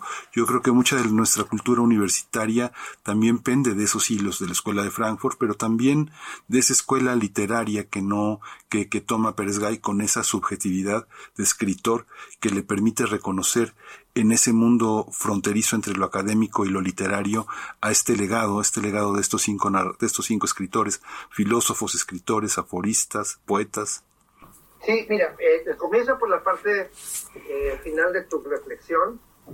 Me voy hacia, la, hacia el principio, es decir, primero eh, te diría qué es lo que recupera Pérez de, estos escritores y luego eh, retomamos el caminito, de, los desandamos para llegar a la, a cuestión del psicoanálisis, porque es, es, es interesante es hacerlo así de esta manera y, a los, y a los radioescuchas les resultará más fácil eh, entender, me parece. Eh, pero este lo que hace es juntar a cinco escritores que no necesariamente eh, conformaron una escuela, no conformaron una tendencia, sino que, sino que son escritores que cada uno tuvo una eh, propia eh, trayectoria que eh, fue desarrollando diversos eh, caminos, diversos ejes estéticos y civiles, porque también hay, hay, que, hay que ver que Pérez Gall los aborda no solamente desde su desde el aspecto literario, sino también como personajes de una eh, actitud civil, de una acción civil que eh, dejó, dejó profunda huella y que son ejemplo eh, para, para, los escritores y los pensadores aún en nuestros días. Vamos, a, vamos a poner el caso concreto de, Joseph Roth, que es el, escritor con el que más empatiza Pérez Gay en, en, lo profundo, porque es quizá el, escritor menos alemán de los cinco y es el escritor más eh, bohemio de todos, no, no, era un escritor que, se, que, quisiera eh, sumergirse en las profundidades filosóficas como, como Musil, por ejemplo, que es el más alemán de los otros. en los extremos están ellos dos. Eh, además, Musil es de los cinco el único que no, que no es judío. Y Roth eh, sí eh, está completamente inmerso en la cultura judía de la, de la palabra, la cultura judía del libro. Él es quizá uno de los grandes relatores, narradores de la lengua alemana con una soltura que no se, no se ha vuelto a conocer. Roth era además periodista y el periodismo de batalla, y por eso yo me, refiero a la actitud civil, el periodismo de batalla le sirvió mucho, para, primero entrar en los bajos fondos de la sociedad de, la intolerancia, el, eh, todo el campo fue eh, terreno fértil para el ascenso del nazismo y la llegada de Hitler al poder. Va registrando eso. Su primera novela, que es una novela por entregas, es una novela folletinesca, es eh, la tela de araña y, habla precisamente del crecimiento de los grupos eh, protofascistas, protonazis, y eh, es de una legibilidad y perdurabilidad asombrosas. Es decir, si uno lee la, la, la, tela de araña, la telaraña, pareciera que está leyendo algo sobre cómo está creciendo la, alternativa por Alemania, ese movimiento, ese partido actual de extrema derecha que eh, cada vez tiene más votantes. De esto te puedo decir que va, vamos eh, viendo en cada escritor, rescata siempre un, aspecto importante de su actitud civil, de, su, de, lo, que fue él como, como escritor, pero también de, la obra de cada uno de los cinco, pero también de lo que hicieron por su sociedad, o sea, que intentaron eh, diagnosticar, de lo que intentaron hacer civilmente por el caso de Karl Kraus, que siempre luchó por hacer una prensa eh, digna, por, por eh, denunciar las corrupciones del lenguaje eh, periodístico, estaba impulsando a toda Centro Europa la guerra, por denunciar la intromisión los, del periodismo amarillista en la intimidad de las personas, sobre todo en la intimidad de las mujeres, eh, por denunciar las falacias de los eh, políticos que arrastraban a toda la, toda la sociedad del Imperio Austrohúngaro a una enorme división, ¿no? que arrastraron finalmente a la, a la, a la clase media a, a, la guerra, ¿no? convenciéndolas de que la, Primera Guerra Mundial era algo plausible, etcétera, etcétera. Y está también en Germán Broch el asunto y en Elías Canetti de ver cómo ellos analizan, analizan, analizan eh, los grandes momentos de confusión de las masas, ¿no? Por ejemplo, en el caso de, de, de Hermann Brock, que es un autor absolutamente actual también, ver cómo Brock, que además de escribir enormes novelas, también tenía ensayos eh, sobre psicología de las masas y detectó algo que, que, vivimos en nuestras sociedades actuales, mi querido Miguel Ángel, que es el estado crepuscular de las masas, le, le llama Germán Brock.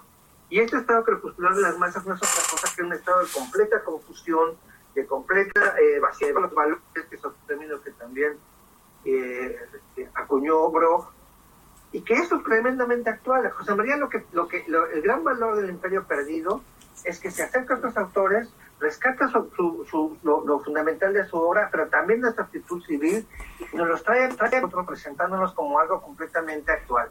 Esto no ha perdido un ápice de, legibilidad, es decir, desde su publicación en 1991 hasta ahora, no hay una página del Imperio Perdido que haya envejecido.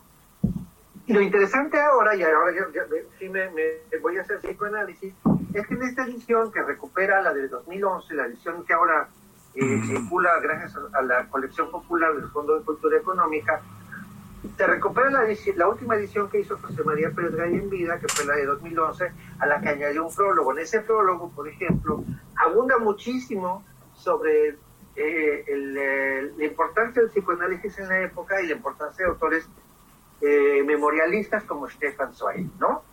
Estos dos, estos dos autores están muy presentes en la, en la nueva edición y hay tres grandes o tres o cinco grandes ejes en la en, el libro que son fantásticos de descubrir ahora para las nuevas generaciones, que son por supuesto la, importancia del psicoanálisis en la época, la importancia del judaísmo, porque evidentemente ningún otro, eh, no se va a repetir el fenómeno que sucedió en la Viena moderna, es decir, la simbiosis cultural entre la cultura alemana y la cultura judía, toda vez que eh, con el ascenso de Hitler al poder, esa simbiosis se pervirtió y uno de los elementos de la simbiosis exterminó al otro y, eh, y la filosofía, como bien dijiste, ¿no? La importancia de la filosofía. Aquí retomo algo interesante. Tú decías que, eh, pues van descubriendo, eh, más bien va, tú hablabas de, la de la, de la teoría crítica. Pérez estuvo, estuvo formado completamente en la, en la, teoría crítica y al trabajar estos autores de la Viena moderna, descubre la filosofía del lenguaje de Wittgenstein, ¿no? O sea, adentra de una forma que no lo había hecho antes. Esos tres elementos que ya mencioné, la psicoanálisis, eh, el judaísmo y, el, y las filosofías, son los tres grandes, eh, digamos, eh, conductos que nos llevan de la mano a los lectores del libro. Pero hay, hay algunos más, y uno de ellos es el ese feminismo también, pero quisiera darte a la palabra para que hicieras otra pregunta y regresamos a este tema. Permite también tener una visión ordenada y, que permite aproximarse, incluso siendo un lector nada más amateur, una persona diletante que ama la lengua alemana, que está aprendiendo el alemán y que quiere acercarse a las ideas de la época que llegan hasta nosotros. Es algo muy, muy interesante y muy generoso del libro, ¿no? que lo convierte en un libro indispensable.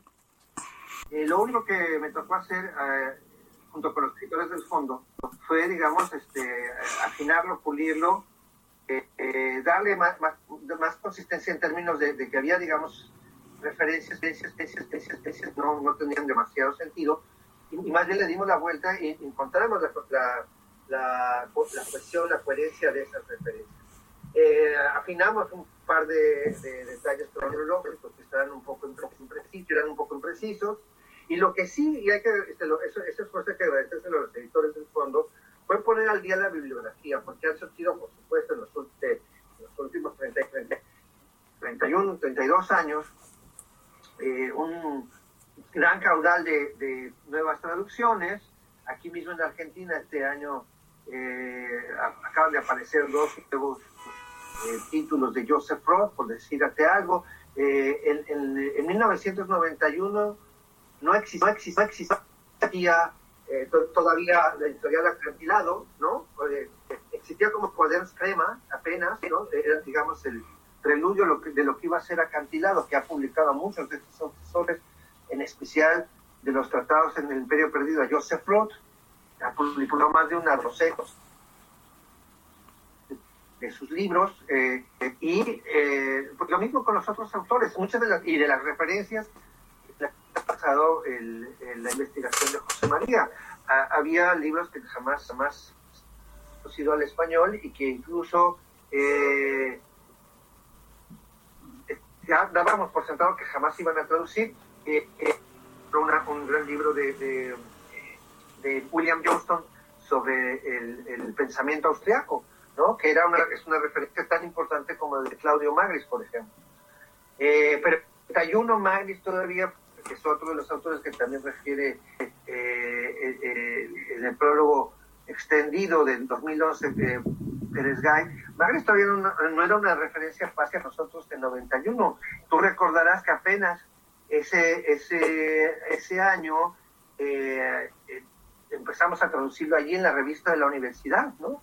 O sea, todavía el, el, Danubio no era la referencia que luego fue para todos, en fin, el, haber traído, el haber puesto el día la edición tiene, por supuesto, la intención de que los lectores jóvenes, las, y los, las lectoras y los lectores jóvenes se acerquen al libro de una manera eh, más natural. Y yo creo que está muy bien cumplir esta función porque, eh, además de todo, el, la nueva edición está, inserta, está insertada en una colección de muy bajo costo y de un diseño muy atractivo. Esta edición además está ilustrada, ¿no?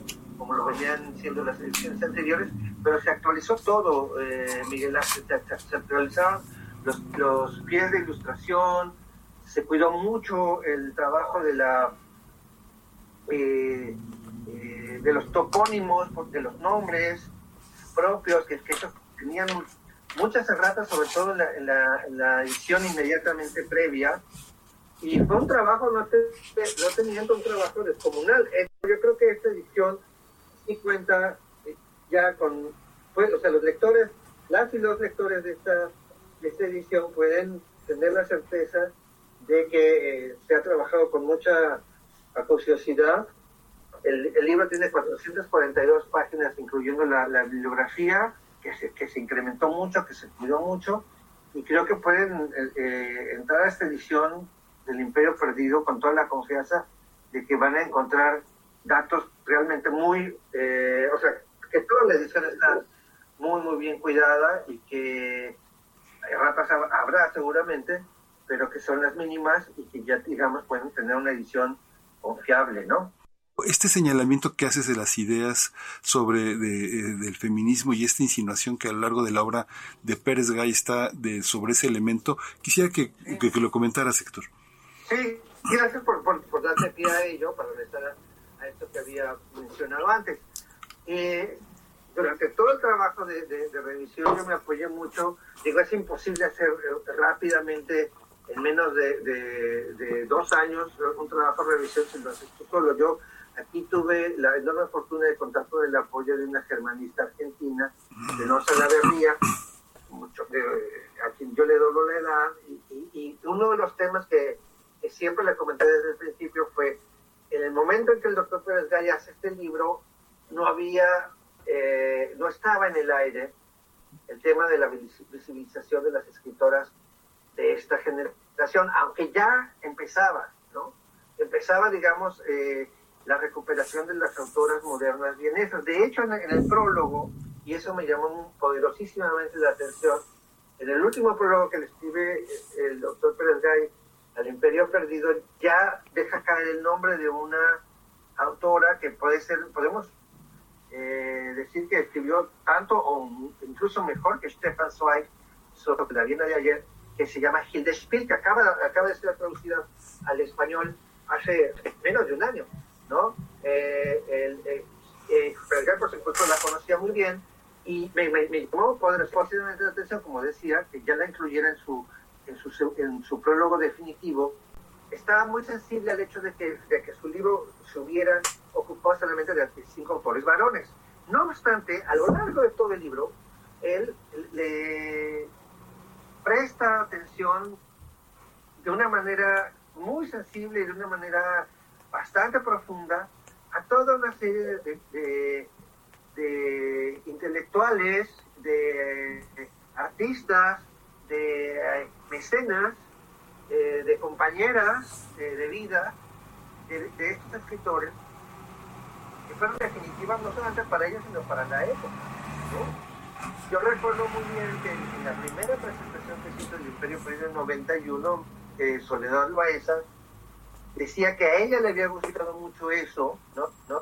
sobre todo tratándose, sobre todo en el tratamiento que le dio que le da el imperio, a, a, una de estas eh, protagonistas de la época, de estas protagonistas están que habían, siempre están como entre la sombra, entre la luz y la sombra, eh, y que se llama Ea, se llamaba Ea von Alesch.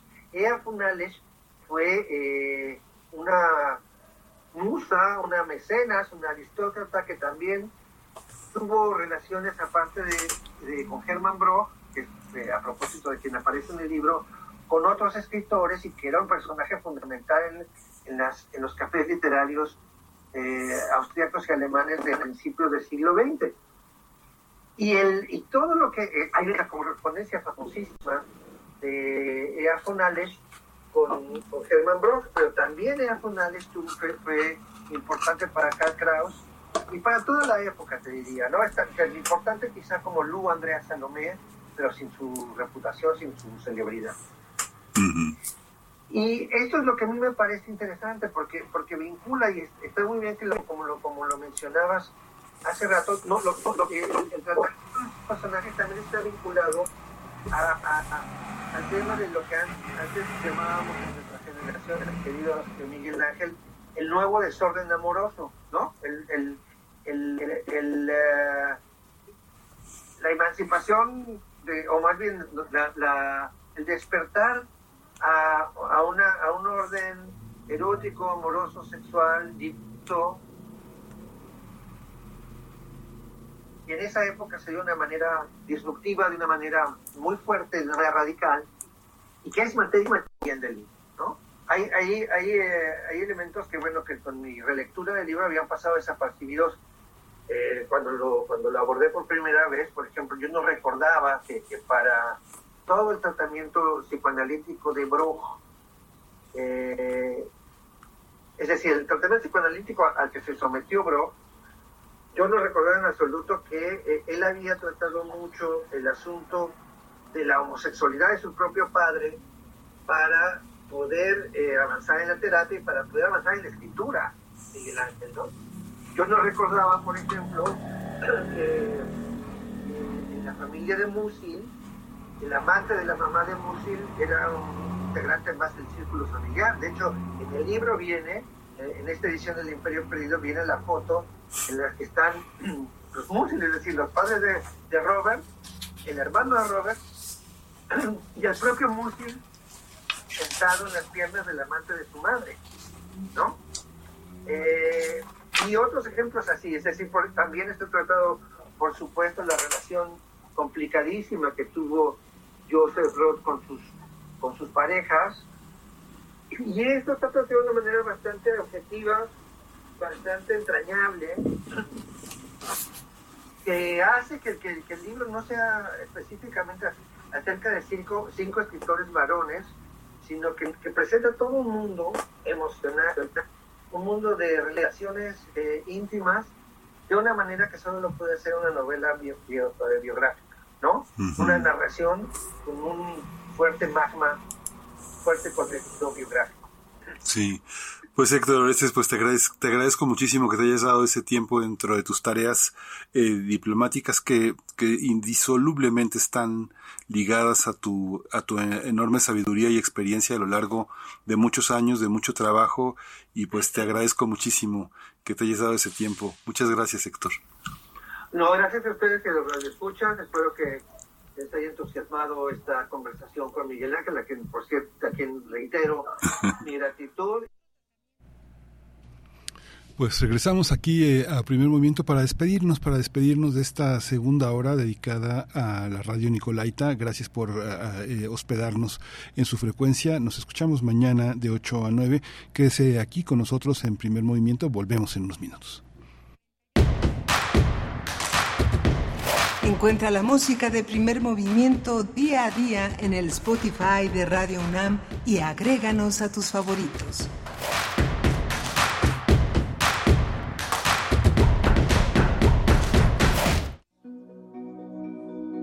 Vislava Shimborska. Nombrar lo esencial.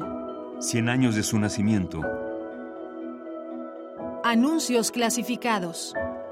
Quien quiera que sepa dónde está la compasión, fantasía del alma, que lo diga, que lo diga, que lo cante a voz en cuello y baile como si perdiera la razón, alegre bajo el delicado sauce, siempre a punto de romper en llanto. Enseño a callar en todos los idiomas según el método de contemplación del cielo estrellado. Devuelvo el amor. Atención, ganga. Se busca persona para llorar por los viejos que mueren en los asilos. Sírvanse presentarse sin referencias ni instancias por escrito. Vislava Shimborska, 96.1 FM. Radio UNAM. Experiencia sonora. Un medio ambiente sano es un derecho. Necesitamos áreas verdes y servicios de limpia iguales para todas y todos. El acceso al agua potable tiene que ser equitativo, sin distinciones. Eso es lo justo. En el Partido Verde trabajamos a favor de la justicia ambiental. Por eso hemos propuesto y logrado el 90% de las leyes ambientales y de protección a los animales de nuestro país. Y seguiremos trabajando por el derecho a un medio ambiente sano. Juntos podemos lograr un México más justo y más verde. Partido Verde.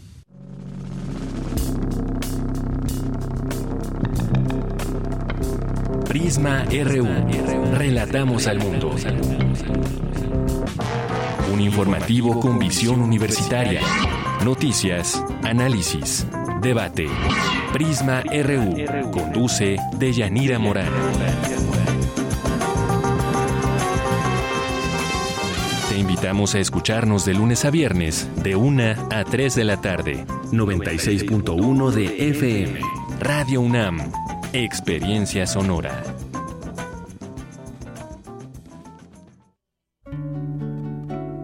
Formar una pareja, madurar y casarse. No está mal. Pero, ¿eso es todo lo que hay? ¿Cuántas formas tenemos para expresar nuestra sexualidad? Radio UNAM te invita a conocer todas las caras del placer y el amor humano en la transmisión especial de la serie Cinco Sentidos. Rutas de la sexualidad más allá de la piel. Una producción de Altavoz Radio. Todos los miércoles a las 10 horas por el 96.1 de FM. Una forma de abrirnos a la diversidad a través de los oídos. Radio UNAM. Experiencia sonora.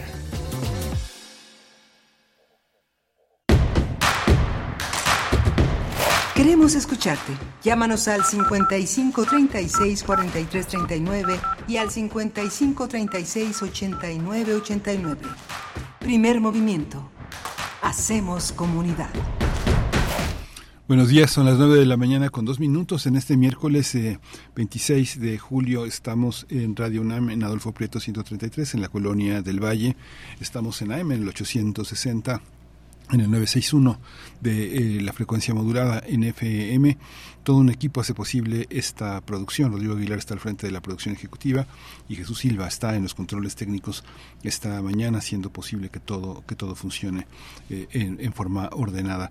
Estamos en, en primer movimiento. Mi compañera Berenice Camacho está de vacaciones esta semana regresa el lunes próximo. Yo soy Miguel Ángel Quemain y estaré con ustedes hasta el final de esta hora. Vamos a tener la poesía necesaria en un momento más y vamos a conversar con Sergio Stern. Sergio Stern eh, se ha dedicado a la indagación del budismo, la psiquiatría, el psicoanálisis, la terapia, pero también del budismo, del budismo que forma parte de una larga tradición que entre nosotros eh, la teoría crítica, la Escuela de Frankfurt, inauguró de una manera muy sistemática, muy rica y muy crítica con Eric Fromm. Ustedes recordarán muchos de los que están eh, inclinados a esa eh, topología del amor, de, eh, del deseo, de la amistad.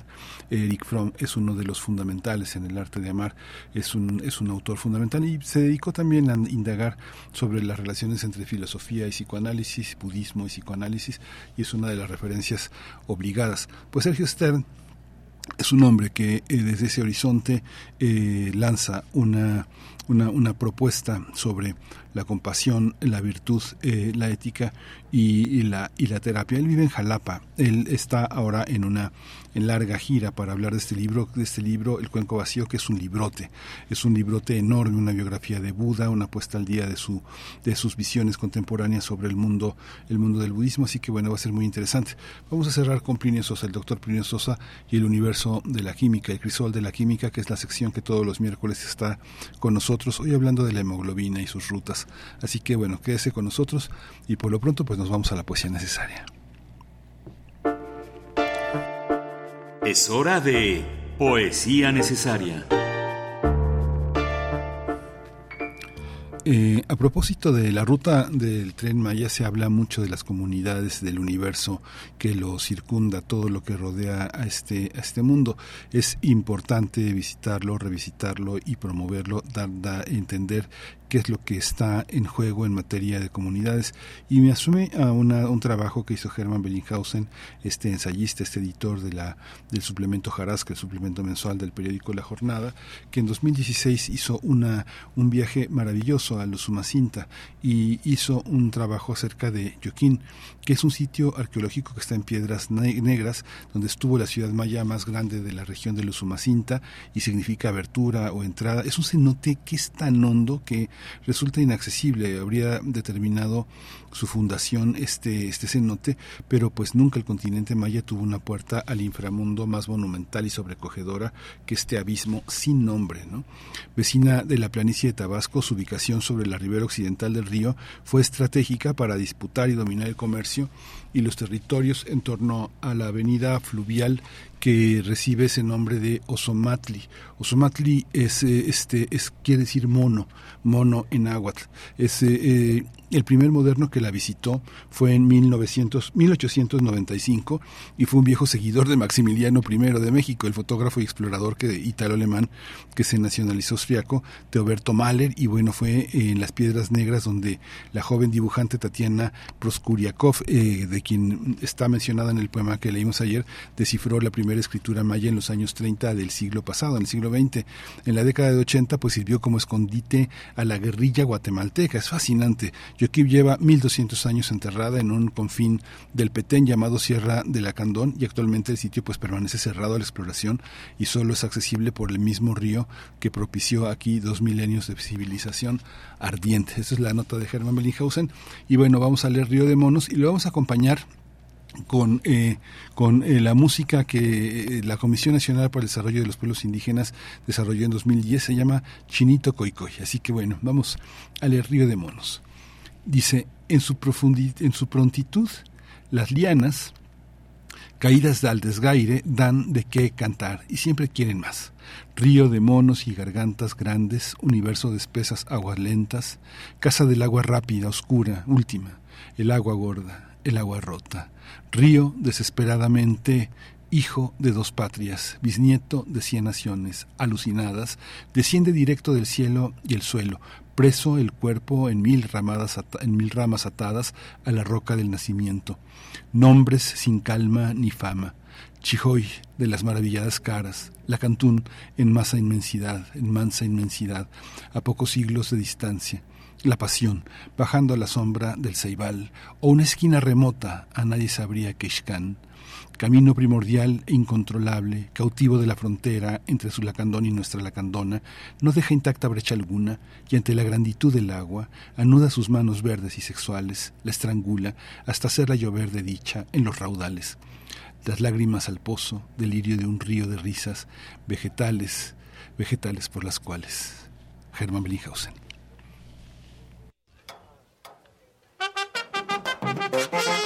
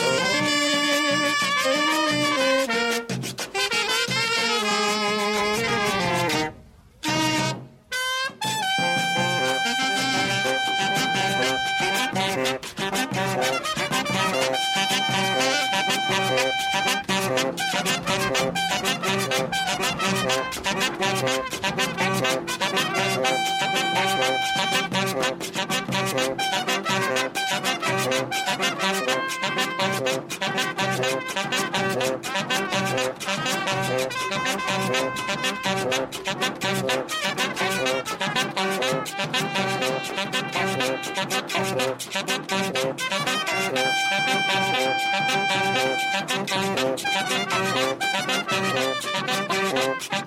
っ!」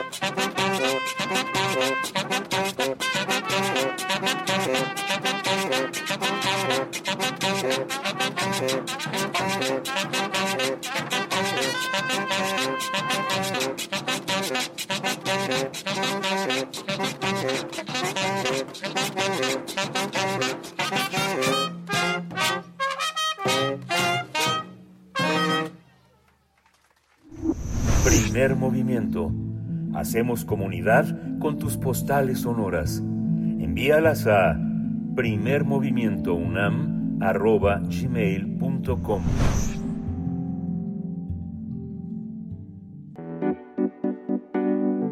La mesa del día. El cuenco vacío, abortaciones de un psicoanalista al estudio de Dharma de Sergio Stern, es un libro que actualiza una de los, uno de los encuentros más fascinantes de la filosofía, la antropología y el psicoanálisis con el budismo. En México, Fromm, Eric Fromm emprendió una reflexión perdurable e inspiradora que a lo largo de la segunda mitad del siglo XX también se nutrió de algunas otras experiencias que estaban vinculadas al Tao, a los grandes libros Vedantas, que rompieron ese legado que se le atribuye al cartesianismo de romper contra, con la relación entre el cuerpo y la mente entre el cuerpo y el alma. Y ahí está el yoga para testimoniarlo. Stern propone una historia fascinante de la vida de Buda, pero muestra también la herramienta epistemológica y teórica para entender sus cimientos sin separarse de la experiencia eh, occidental, filosófica y, psicoanalítica. Por ejemplo, lo que llama la protección que el psicoanálisis puede ofrecer a las disciplinas del espíritu, pero también la profundidad en el abordaje de la enseñanza de las cuatro nobles verdades, el tema de la identidad y del sufrimiento, del samsara, y de erigirse como un detractor de los fanatismos y las verdades únicas. Stern hace una indagación también sobre el papel de las mujeres, las monjas, las grandes monjas eh, budistas. Eh, es, un libro que, por supuesto, está equidistante de los temas de autoayuda, de esas licuadoras de bienestar optimista vacías, sino que propone trabajo, propone reconocer el sufrimiento y la vida como uno de los eh, compromisos con las que uno tiene que, vivir, que aprender a vivir. Él ha escrito psicoanálisis y familia, meditación budista y escucha terapéutica. Él vive en Jalapa, Veracruz, donde fundó una gran institución, Montaña Despierta, Despierta, un espacio para la práctica de la meditación inspirada en el budismo. Le doy la bienvenida. ¿Cómo está, cómo está armado? ¿Cómo decides, eh, bajo esa serie de conceptos que están en el libro, eh, ofrecer un libro tan voluminoso, tan grande, con tantas entradas y salidas, Sergio? Sí, bueno, Miguel Ángel, gracias por tu pregunta.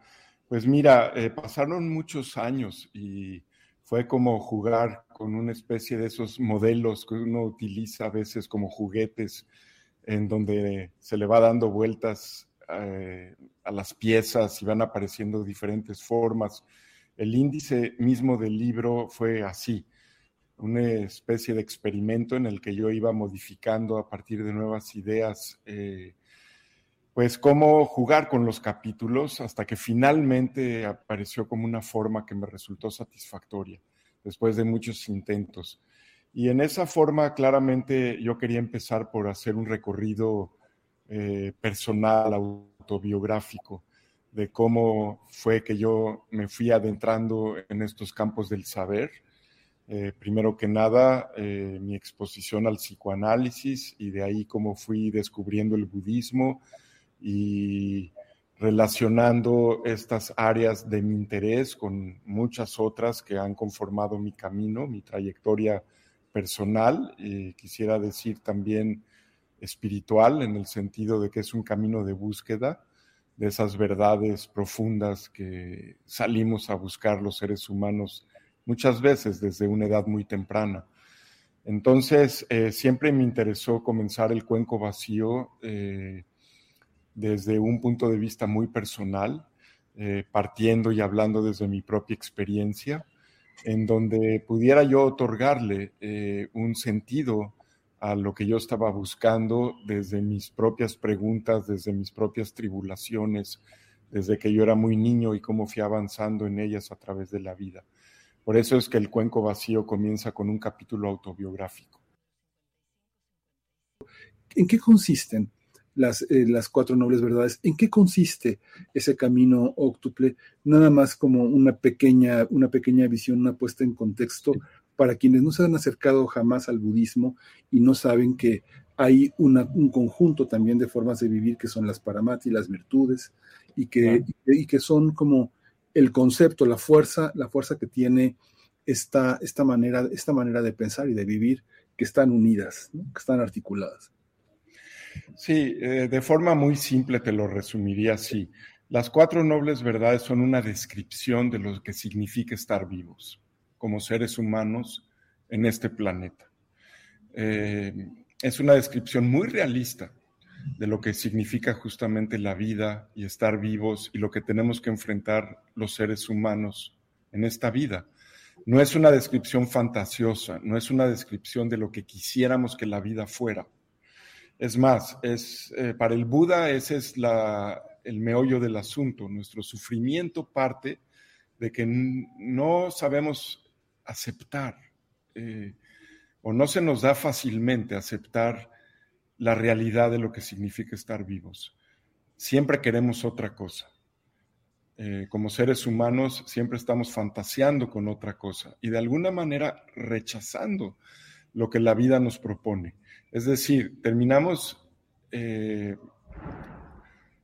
peleados con la realidad de la existencia. La vida incluye incomodidad, incluye angustia, incluye sufrimiento. ¿sí?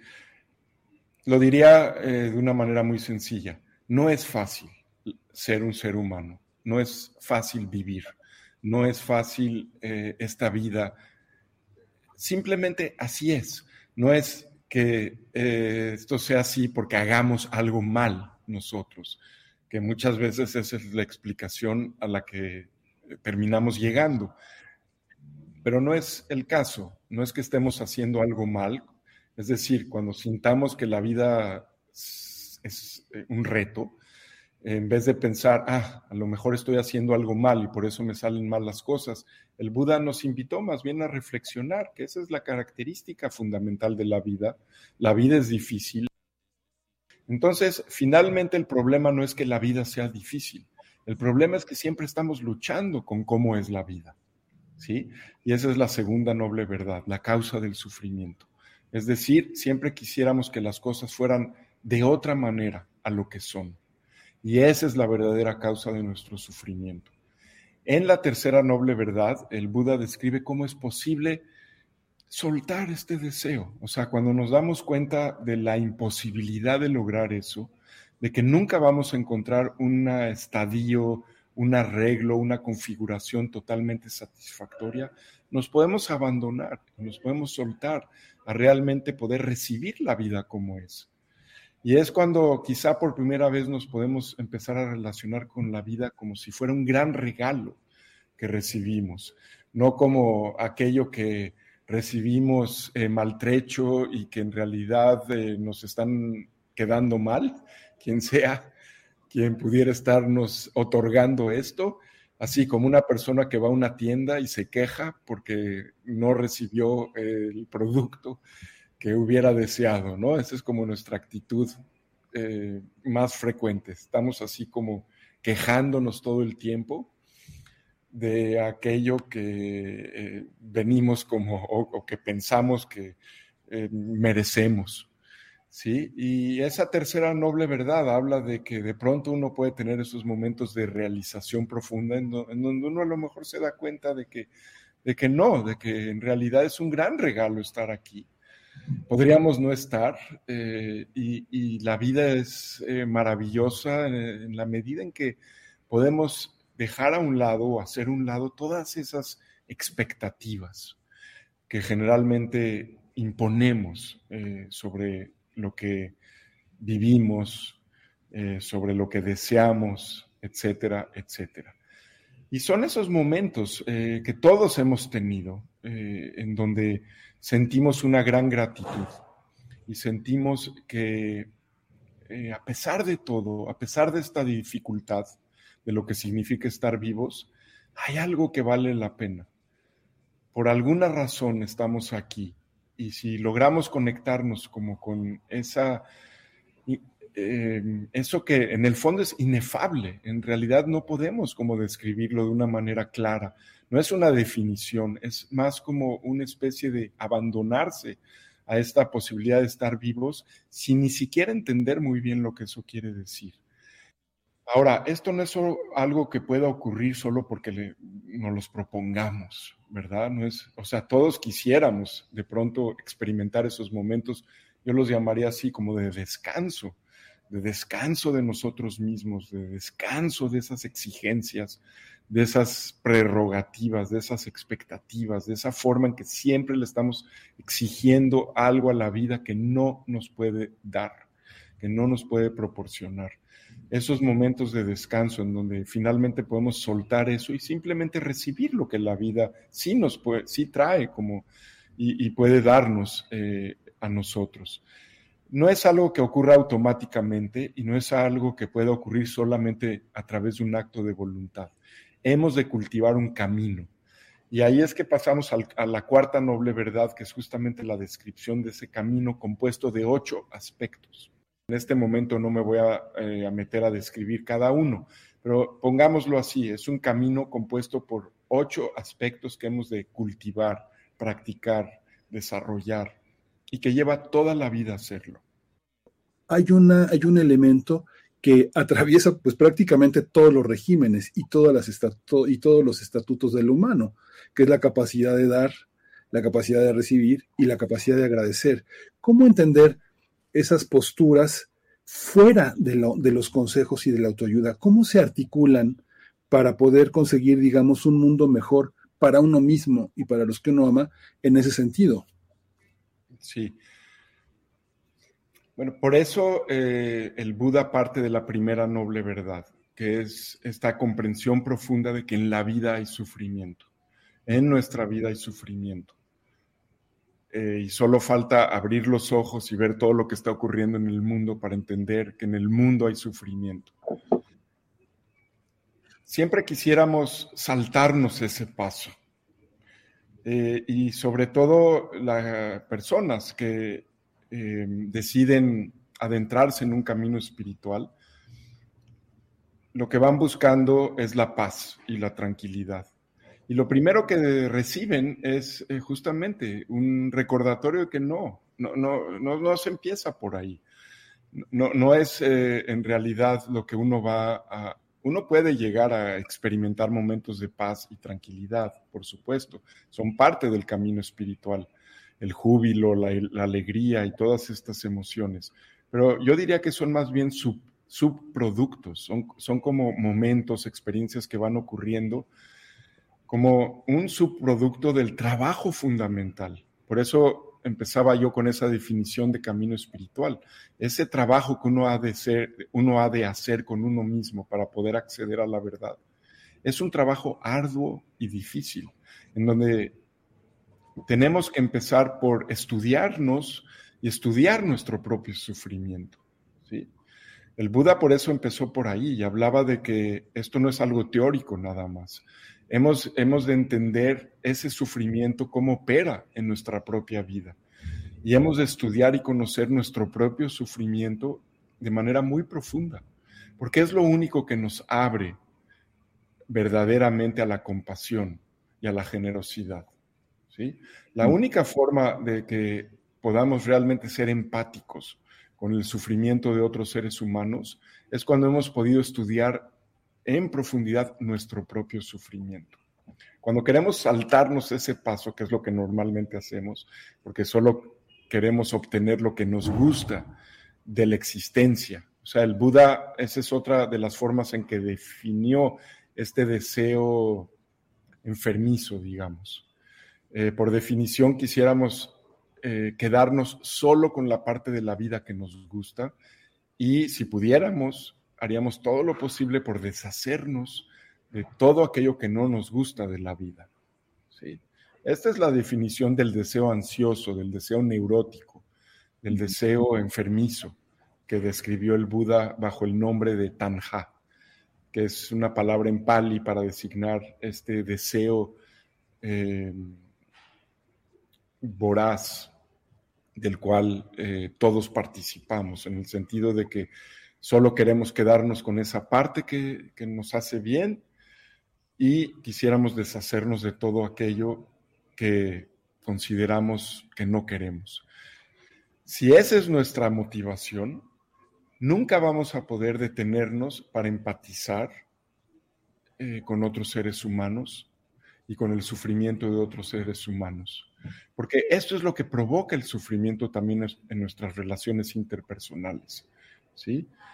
Estamos operando desde un punto de vista muy egocéntrico, si se dan cuenta, cuando queremos que sean así las cosas. Es solo que, lo que me conviene a, a mí, finalmente, lo que cuenta. Y eso obtura cualquier posibilidad de empatizar y de ponernos en los zapatos del otro. Entonces, la única forma de poder avanzar en el camino que tú describías como un camino de mayor compasión, de mayor generosidad, es cuando logramos darnos cuenta del daño que nos hemos provocado a nosotros mismos y a los demás por esta forma de, querer organizar, manipular la vida, ¿sí? Para que funcione de acuerdo a nuestros propios intereses.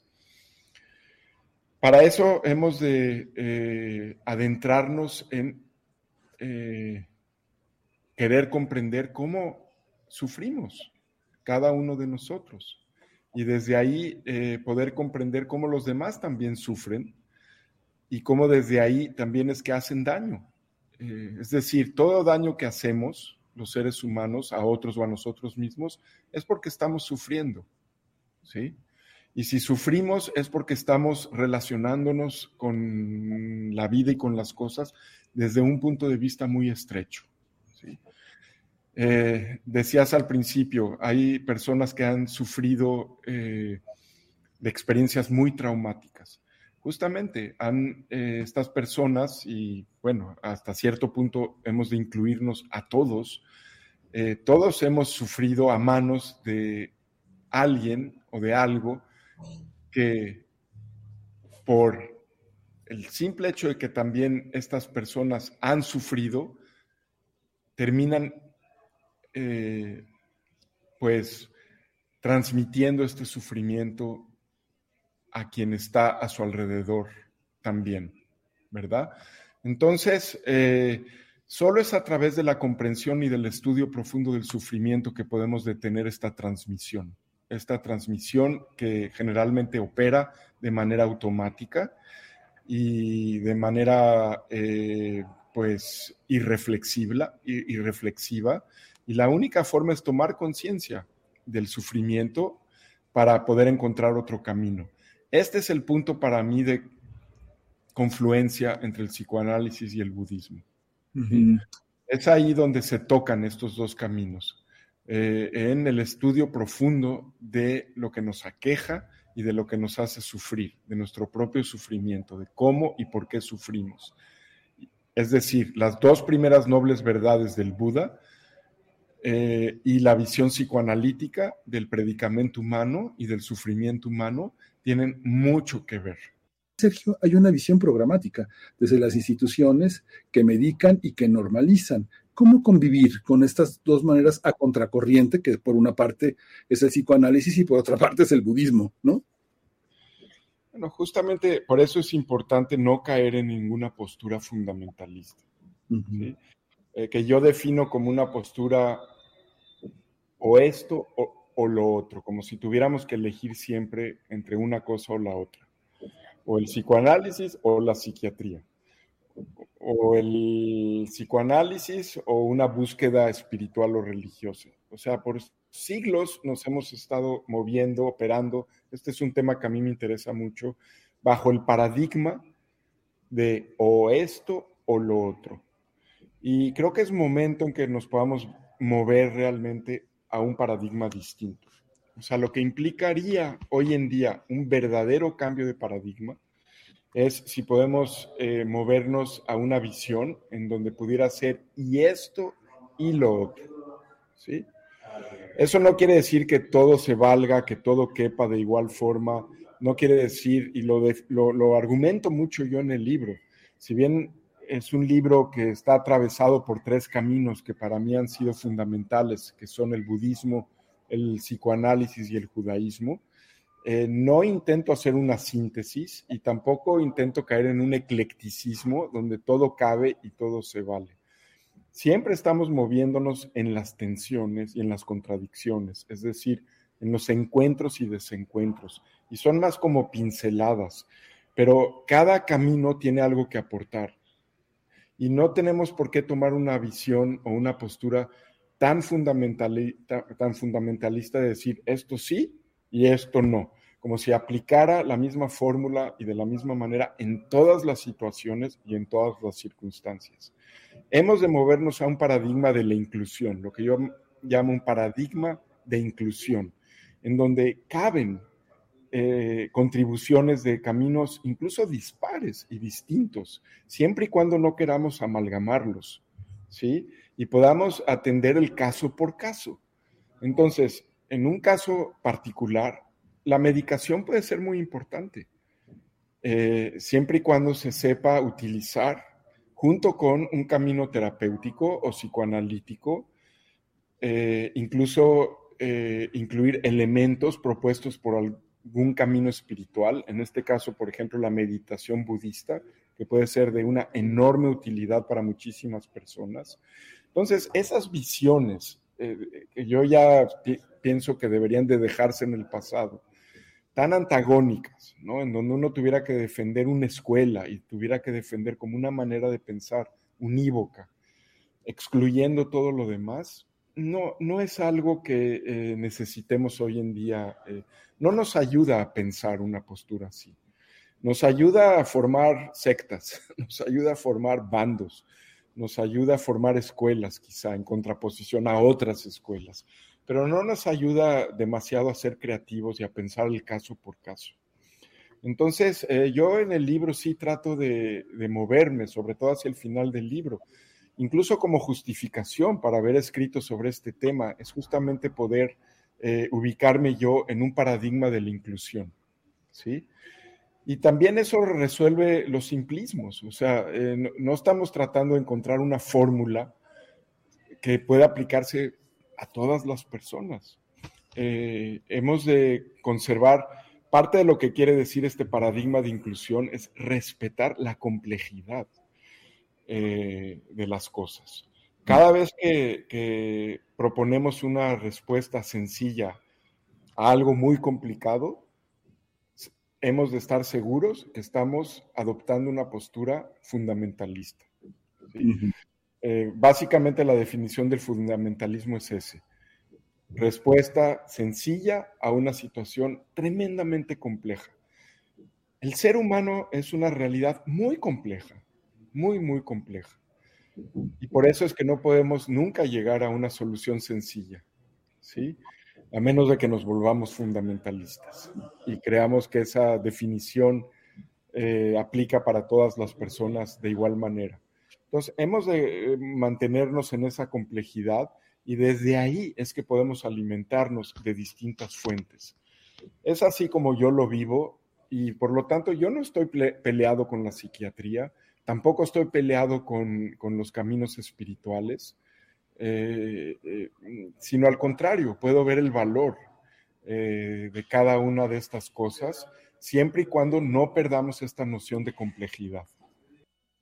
Hay una parte muy conmovedora y muy interesante, que admites que, bueno, el libro ha arrancado las primeras 200 páginas, hay una ausencia de, lo, de las mujeres, ¿no? Pero de pronto también hay una documentación muy amplia sobre lo que han hecho todas estas monjas budistas que, eh, de las que reseñas algunas formas de sabiduría que son sus versos y que haces un llamado a que esa lucha históricamente negada por la emancipación tiene una característica muy interesante que no es la de actualizarnos en los paradigmas de la inclusión nada más así, sino que vienen de un reconocimiento de que en la antigüedad está esa, esa demanda, que es algo muy interesante, reconocer que esa demanda está desde antes, está desde siempre, y que se incluye ahora en un mundo en el que estamos eh, eh, en la diversidad, en la, en la aceptación, incluso en, este giros, en estos giros lingüísticos en el que hablamos de todas, todos, todes, ¿no? ¿Cómo, cómo entender esa parte? ¿Cómo, la, cómo, cómo te lo encontraste? ¿Cómo lo, cómo lo visualizas, Sergio?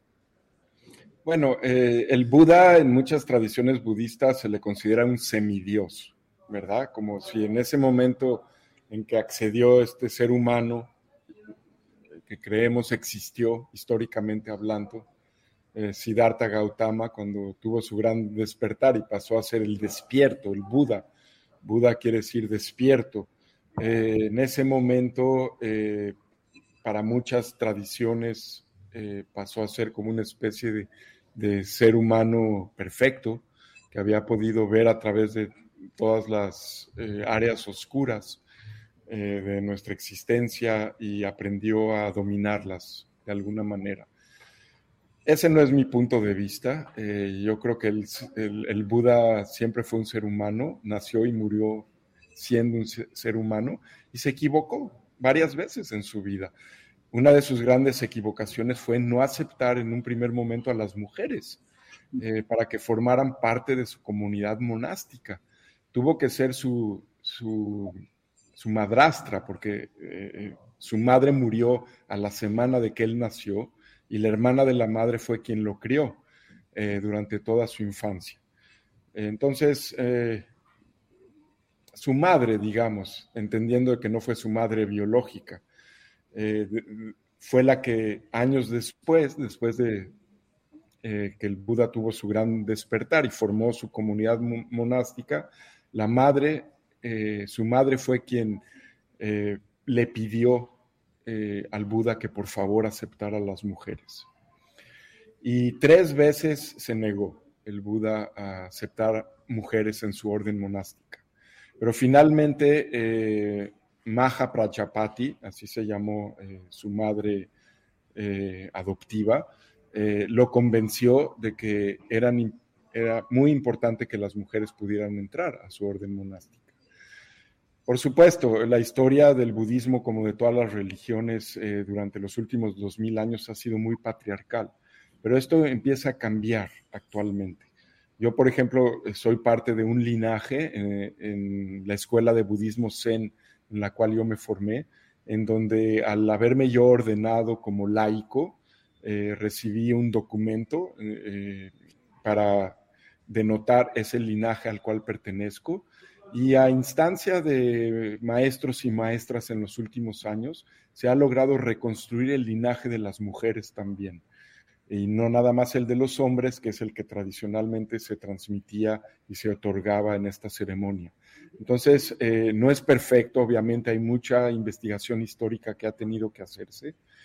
Eh, en el sentido de reconstruir este linaje eh, de las maestras mujeres que también han sido esenciales en, eh, en, la tradición y en la transmisión de las enseñanzas. Nuestro moto o nuestro lema eh, en esta escuela y también en Montaña Despierta, que es el centro de meditación que yo y otras personas fundamos en la ciudad de Jalapa, uh muy claramente de la postura de que todo mundo es bienvenido a practicar con nosotros, sin discriminación alguna eh, en cuanto a género, en cuanto a orientación sexual y todas estas categorías eh, de las cuales hay que eh, pues estar muy conscientes hoy en día. Realmente hemos querido crear un foro e, inspirándonos en esta nueva forma de pensar donde absolutamente todos los seres humanos compartimos este predicamento y, y, al mismo tiempo esta necesidad de transformarlo y de buscar algo significativo en nuestras, en nuestras vidas y que no hay ningún eh, parámetro eh, que pudiera eh, hacer que alguien tuviera que ser excluido de este proceso. Quizá lo único que no entra finalmente es, es el mismo fundamentalismo, porque el fundamentalismo impide que se pueda seguir dialogando. Entonces, no es que excluyamos a ningún fundamentalista de venir y acudir a nuestras reuniones de meditación, por ejemplo, pero no creo que se va a sentir esa persona en un lugar demasiado propicio porque, eh, porque toda nuestra intención justamente es cuestionar cualquier suposición que uno pueda tener de haber alcanzado una verdad absoluta o algo por el estilo. Entonces, esa es nuestra única consigna.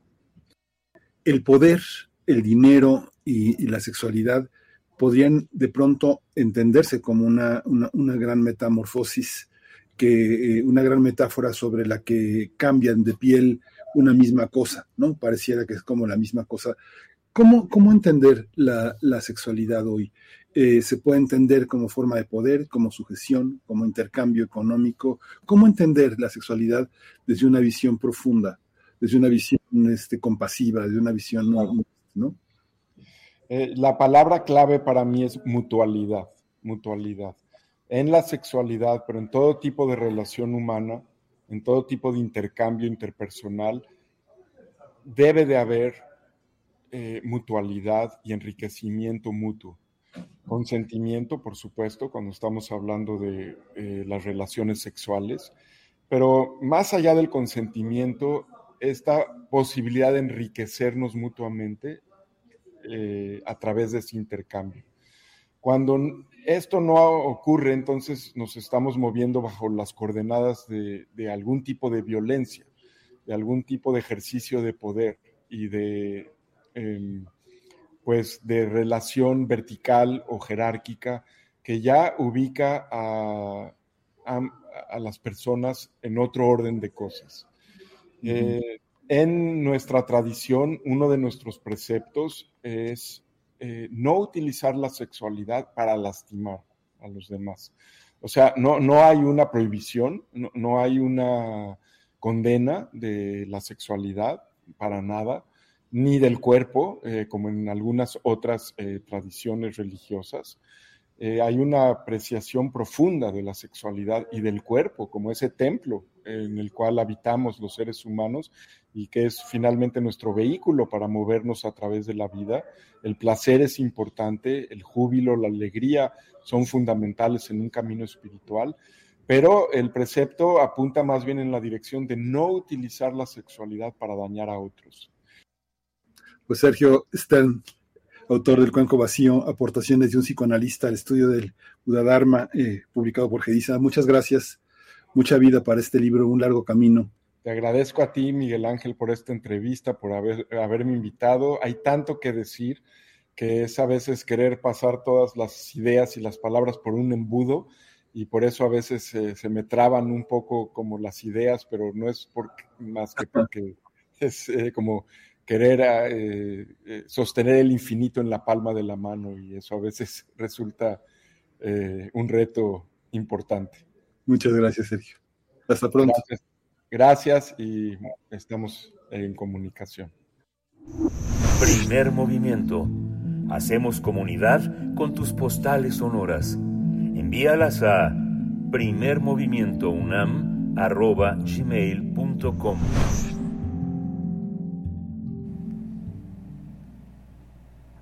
Always in my mind, siempre en mi mente es esta idea musical de los Pet Shop Boys que propone la producción y que vamos a escuchar hoy aquí en primer movimiento.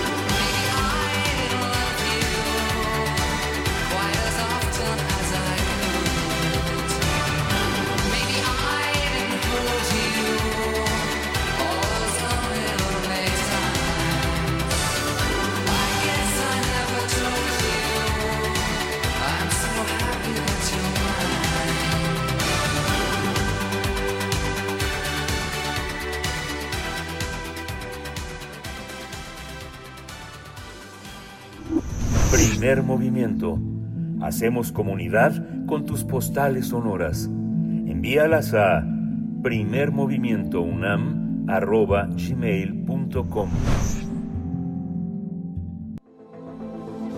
El crisol de la química. Doy, la le doy la bienvenida al doctor Plinio Sosa en este crisol de la química de, este miércoles. Como todos los miércoles, el crisol de la química está entre nosotros. Doctor Plinio Sosa, bienvenido, buenos días. Buenos días, Miguel Ángel. ¿Ya, eh, ¿Ya, con toda la actitud después de las vacaciones, doctor? Ya, con toda la actitud. Adelante, la hemoglobina hoy. La hemoglobina es la proteína responsable del transporte del oxígeno en nuestro organismo Está presente en los glóbulos rojos de casi todos los vertebrados y también en los tejidos de algunos invertebrados. La hemoglobina está formada por cuatro cadenas polipeptídicas llamadas globinas. Una cadena polipeptídica es una cadena de aminoácidos unidos entre sí mediante el llamado enlace peptídico. Las cuatro globinas están unidas entre sí mediante interacciones iónicas o por puentes de hidrógeno. En el caso de las interacciones iónicas, cargas negativas presentes en una de las globinas son atraídas por cargas positivas presentes en la globina vecina. El puente hidrógeno es un caso particular de una interacción de tipo dipolar. Debido a la electronegatividad, se genera un dipolo eléctrico, es decir, un enlace con un polo positivo y un polo negativo. Las cargas en estos polos son muy pequeñitas, son cargas fraccionarias, es decir, con valores menores que uno. La particularidad del puente hidrógeno es que además de la atracción eléctrica entre dipolos vecinos, hay un poquito de compartición de electrones. El puente hidrógeno se podría pensar como un enlace químico incipiente, un enlace químico que quiso ser pero no pudo. La consecuencia principal de la formación de dipolos es la atracción entre partículas vecinas. En el caso de la hemoglobina, los dipolos eléctricos de globinas vecinas se atraen mutuamente. Así, las cuatro globinas se mantienen unidas comportándose como una sola entidad. Las globinas son sumamente grandes. Cada una tiene una masa molar de aproximadamente 16.000 gramos por mol, de tal manera que la masa molar de toda la hemoglobina es del orden de los 64.000 gramos por mol. Nada más para que nuestra audiencia pueda realizar una pequeña comparación, cabe señalar que la masa molar de un átomo de hidrógeno, que es el más ligero de todos, es de apenas un gramo por mol. O sea, 64 mil frente a uno. Al interior de cada globina hay un grupo que no es una cadena de aminoácidos, el grupo hemo. Consiste en un hierro 2 más en el centro de un gran heterociclo orgánico llamado porfirina. Las moléculas de la porfirina son como una especie de cuadrado al que se le hubiera recortado el centro. Cada porfirina posee cuatro nitrógenos apuntando justamente al hueco del cuadrado. Ahí en el hueco se encuentra el hierro 2 más, enlazado a los cuatro nitrógenos de la porfirina. Por abajo está enlazado a otro nitrógeno que no es parte del grupo hemo, sino de la globina. Pero lo más importante del grupo hemo es que todavía tiene la posibilidad de formar un sexto enlace, es decir, de enlazarse con algo más, que bien podría ser una molécula de oxígeno. En presencia de oxígeno, la hemoglobina y el oxígeno reaccionan, dando lugar a otra sustancia, la oxihemoglobina, la molécula de oxígeno se une al hierro 2 más del grupo hemo y lo hace justamente en la sexta posición de los seis enlaces posibles. Esta reacción es reversible. Cuando hay una gran cantidad de oxígeno, se forma la oxihemoglobina. Pero cuando la cantidad de oxígeno es escasa, la, perdón, la oxihemoglobina se descompone y se vuelve a producir hemoglobina y oxígeno. Entonces, en los pulmones donde hay mucho oxígeno, se forma la oxihemoglobina. Esta viaja a través de la sangre hasta llegar a los distintos tejidos. En el interior de las células, donde hay poco oxígeno, ocurre la reacción inversa. Se descompone la oxihemoglobina y se libera el oxígeno. O sea que cuando decimos que la hemoglobina captura el oxígeno y luego lo transporta hasta las células, es un tanto abusar del lenguaje, porque no es precisamente eso lo que ocurre. En efecto, la hemoglobina captura oxígeno, pero al hacerlo deja de ser hemoglobina ahora es oxihemoglobina. Y estrictamente es esta la que transporta el oxígeno. Efectivamente, la hemoglobina y la oxihemoglobina son dos sustancias diferentes, con distinta composición y con diferentes propiedades. Una diferencia sutil, pero evidente, es el color. La oxihemoglobina es la que le da ese color rojo escarlata intenso a la sangre que viaja por las arterias. mientras que el rojo azuloso de la sangre venosa es debido a la presencia de hemoglobina, sin oxígeno. ¿sí? Una última reflexión. La entrega y la recepción del oxígeno en los pulmones y las células responde a un delicado equilibrio en la formación de dos sustancias, la hemoglobina y la oxihemoglobina, unir y venir de una a otra. Sangre vida, sangre color, sangre pasión, sangre violencia, unir y un venir, el ir y el venir, el ir y venir de la vida. Qué fascinante. Qué fascinante, doctor. Pues ya tomó nota nuestro amigo el vampiro, el que, está, que está, este, eh, que no tiene esa comprensión de la química, pero sí sabe de las virtudes de la hemoglobina y puede distinguir la multiplicidad de sabores y de estructuras que, que, que, posee esta, esta hermosísima arquitectura, ¿no? Claro, pues seguramente distingue el sabor de la oxihemoglobina y la hemoglobina. Sí, con más oxígeno, con menos oxígeno. Debe, debe ser deliciosa la que tiene menos oxígeno, más, más concentrada, ¿no? claro. Muchas gracias, doctor. Nos escuchamos el miércoles. Miguel Ángel, hasta luego. Hasta luego, doctor. Pues ya, ya, este, ya se nos, eh, ya se nos eh, fue como agua entre las manos el, el, el programa.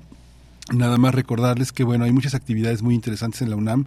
Eh, las inscripciones para las personas que quieren tener un idioma están abiertas. Para las personas que están inscritas, eh, que tienen posgrados, dos pesos cuesta. Dos pesos cuesta poseer la, la, la, comprensión o, el dominio de un idioma. Es fascinante. Quienes no, pues ya saben, hay una enorme oferta en la ENALT. Ya es la última semana para inscribirse. Quien no se inscriba hoy, pues se va a tener que inscribir casi casi hasta el próximo año. Así que aprovechen. Eso es muy, muy interesante. Mañana En el Colegio Nacional, Christopher Domínguez va a hablar de Deleuze, Guattari y Kafka, una una conversación eh, que no que no se puede perder con su propio pasado intelectual de 6 a 8 de la noche, jueves 27 de, julio a las 6 de la tarde, el Colegio Nacional, quien no pueda ir, pues ya saben los canales mm, de costumbre. Ya nos vamos, ya nos vamos, eh, nos vamos a ir con música. Monkberry Moonlight de Paul McCartney es eh, lo que vamos a escuchar para despedirnos. Quédese aquí en la programación de Radio UNAM, quédese aquí en, en esta en esta en esta radiodifusora. Esto fue el primer movimiento el mundo desde la universidad.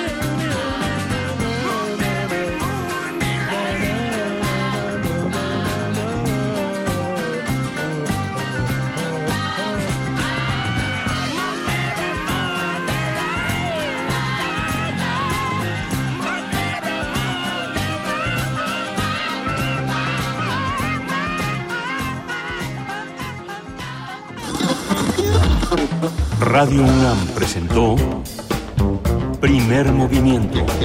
El mundo desde la universidad. Con Berenice Camacho y Miguel Ángel Gemain en la conducción. Rodrigo Aguilar y Violeta Berber, producción. Antonio Quijano y Patricia Zavala, noticias. Miriam Trejo, coordinación de invitados. Tamara Quirós, redes sociales. Arturo González, operación técnica. Locución, Tessa Uribe y Juan Staca. Quédate en sintonía con Radio UNAM. Experiencia sonora.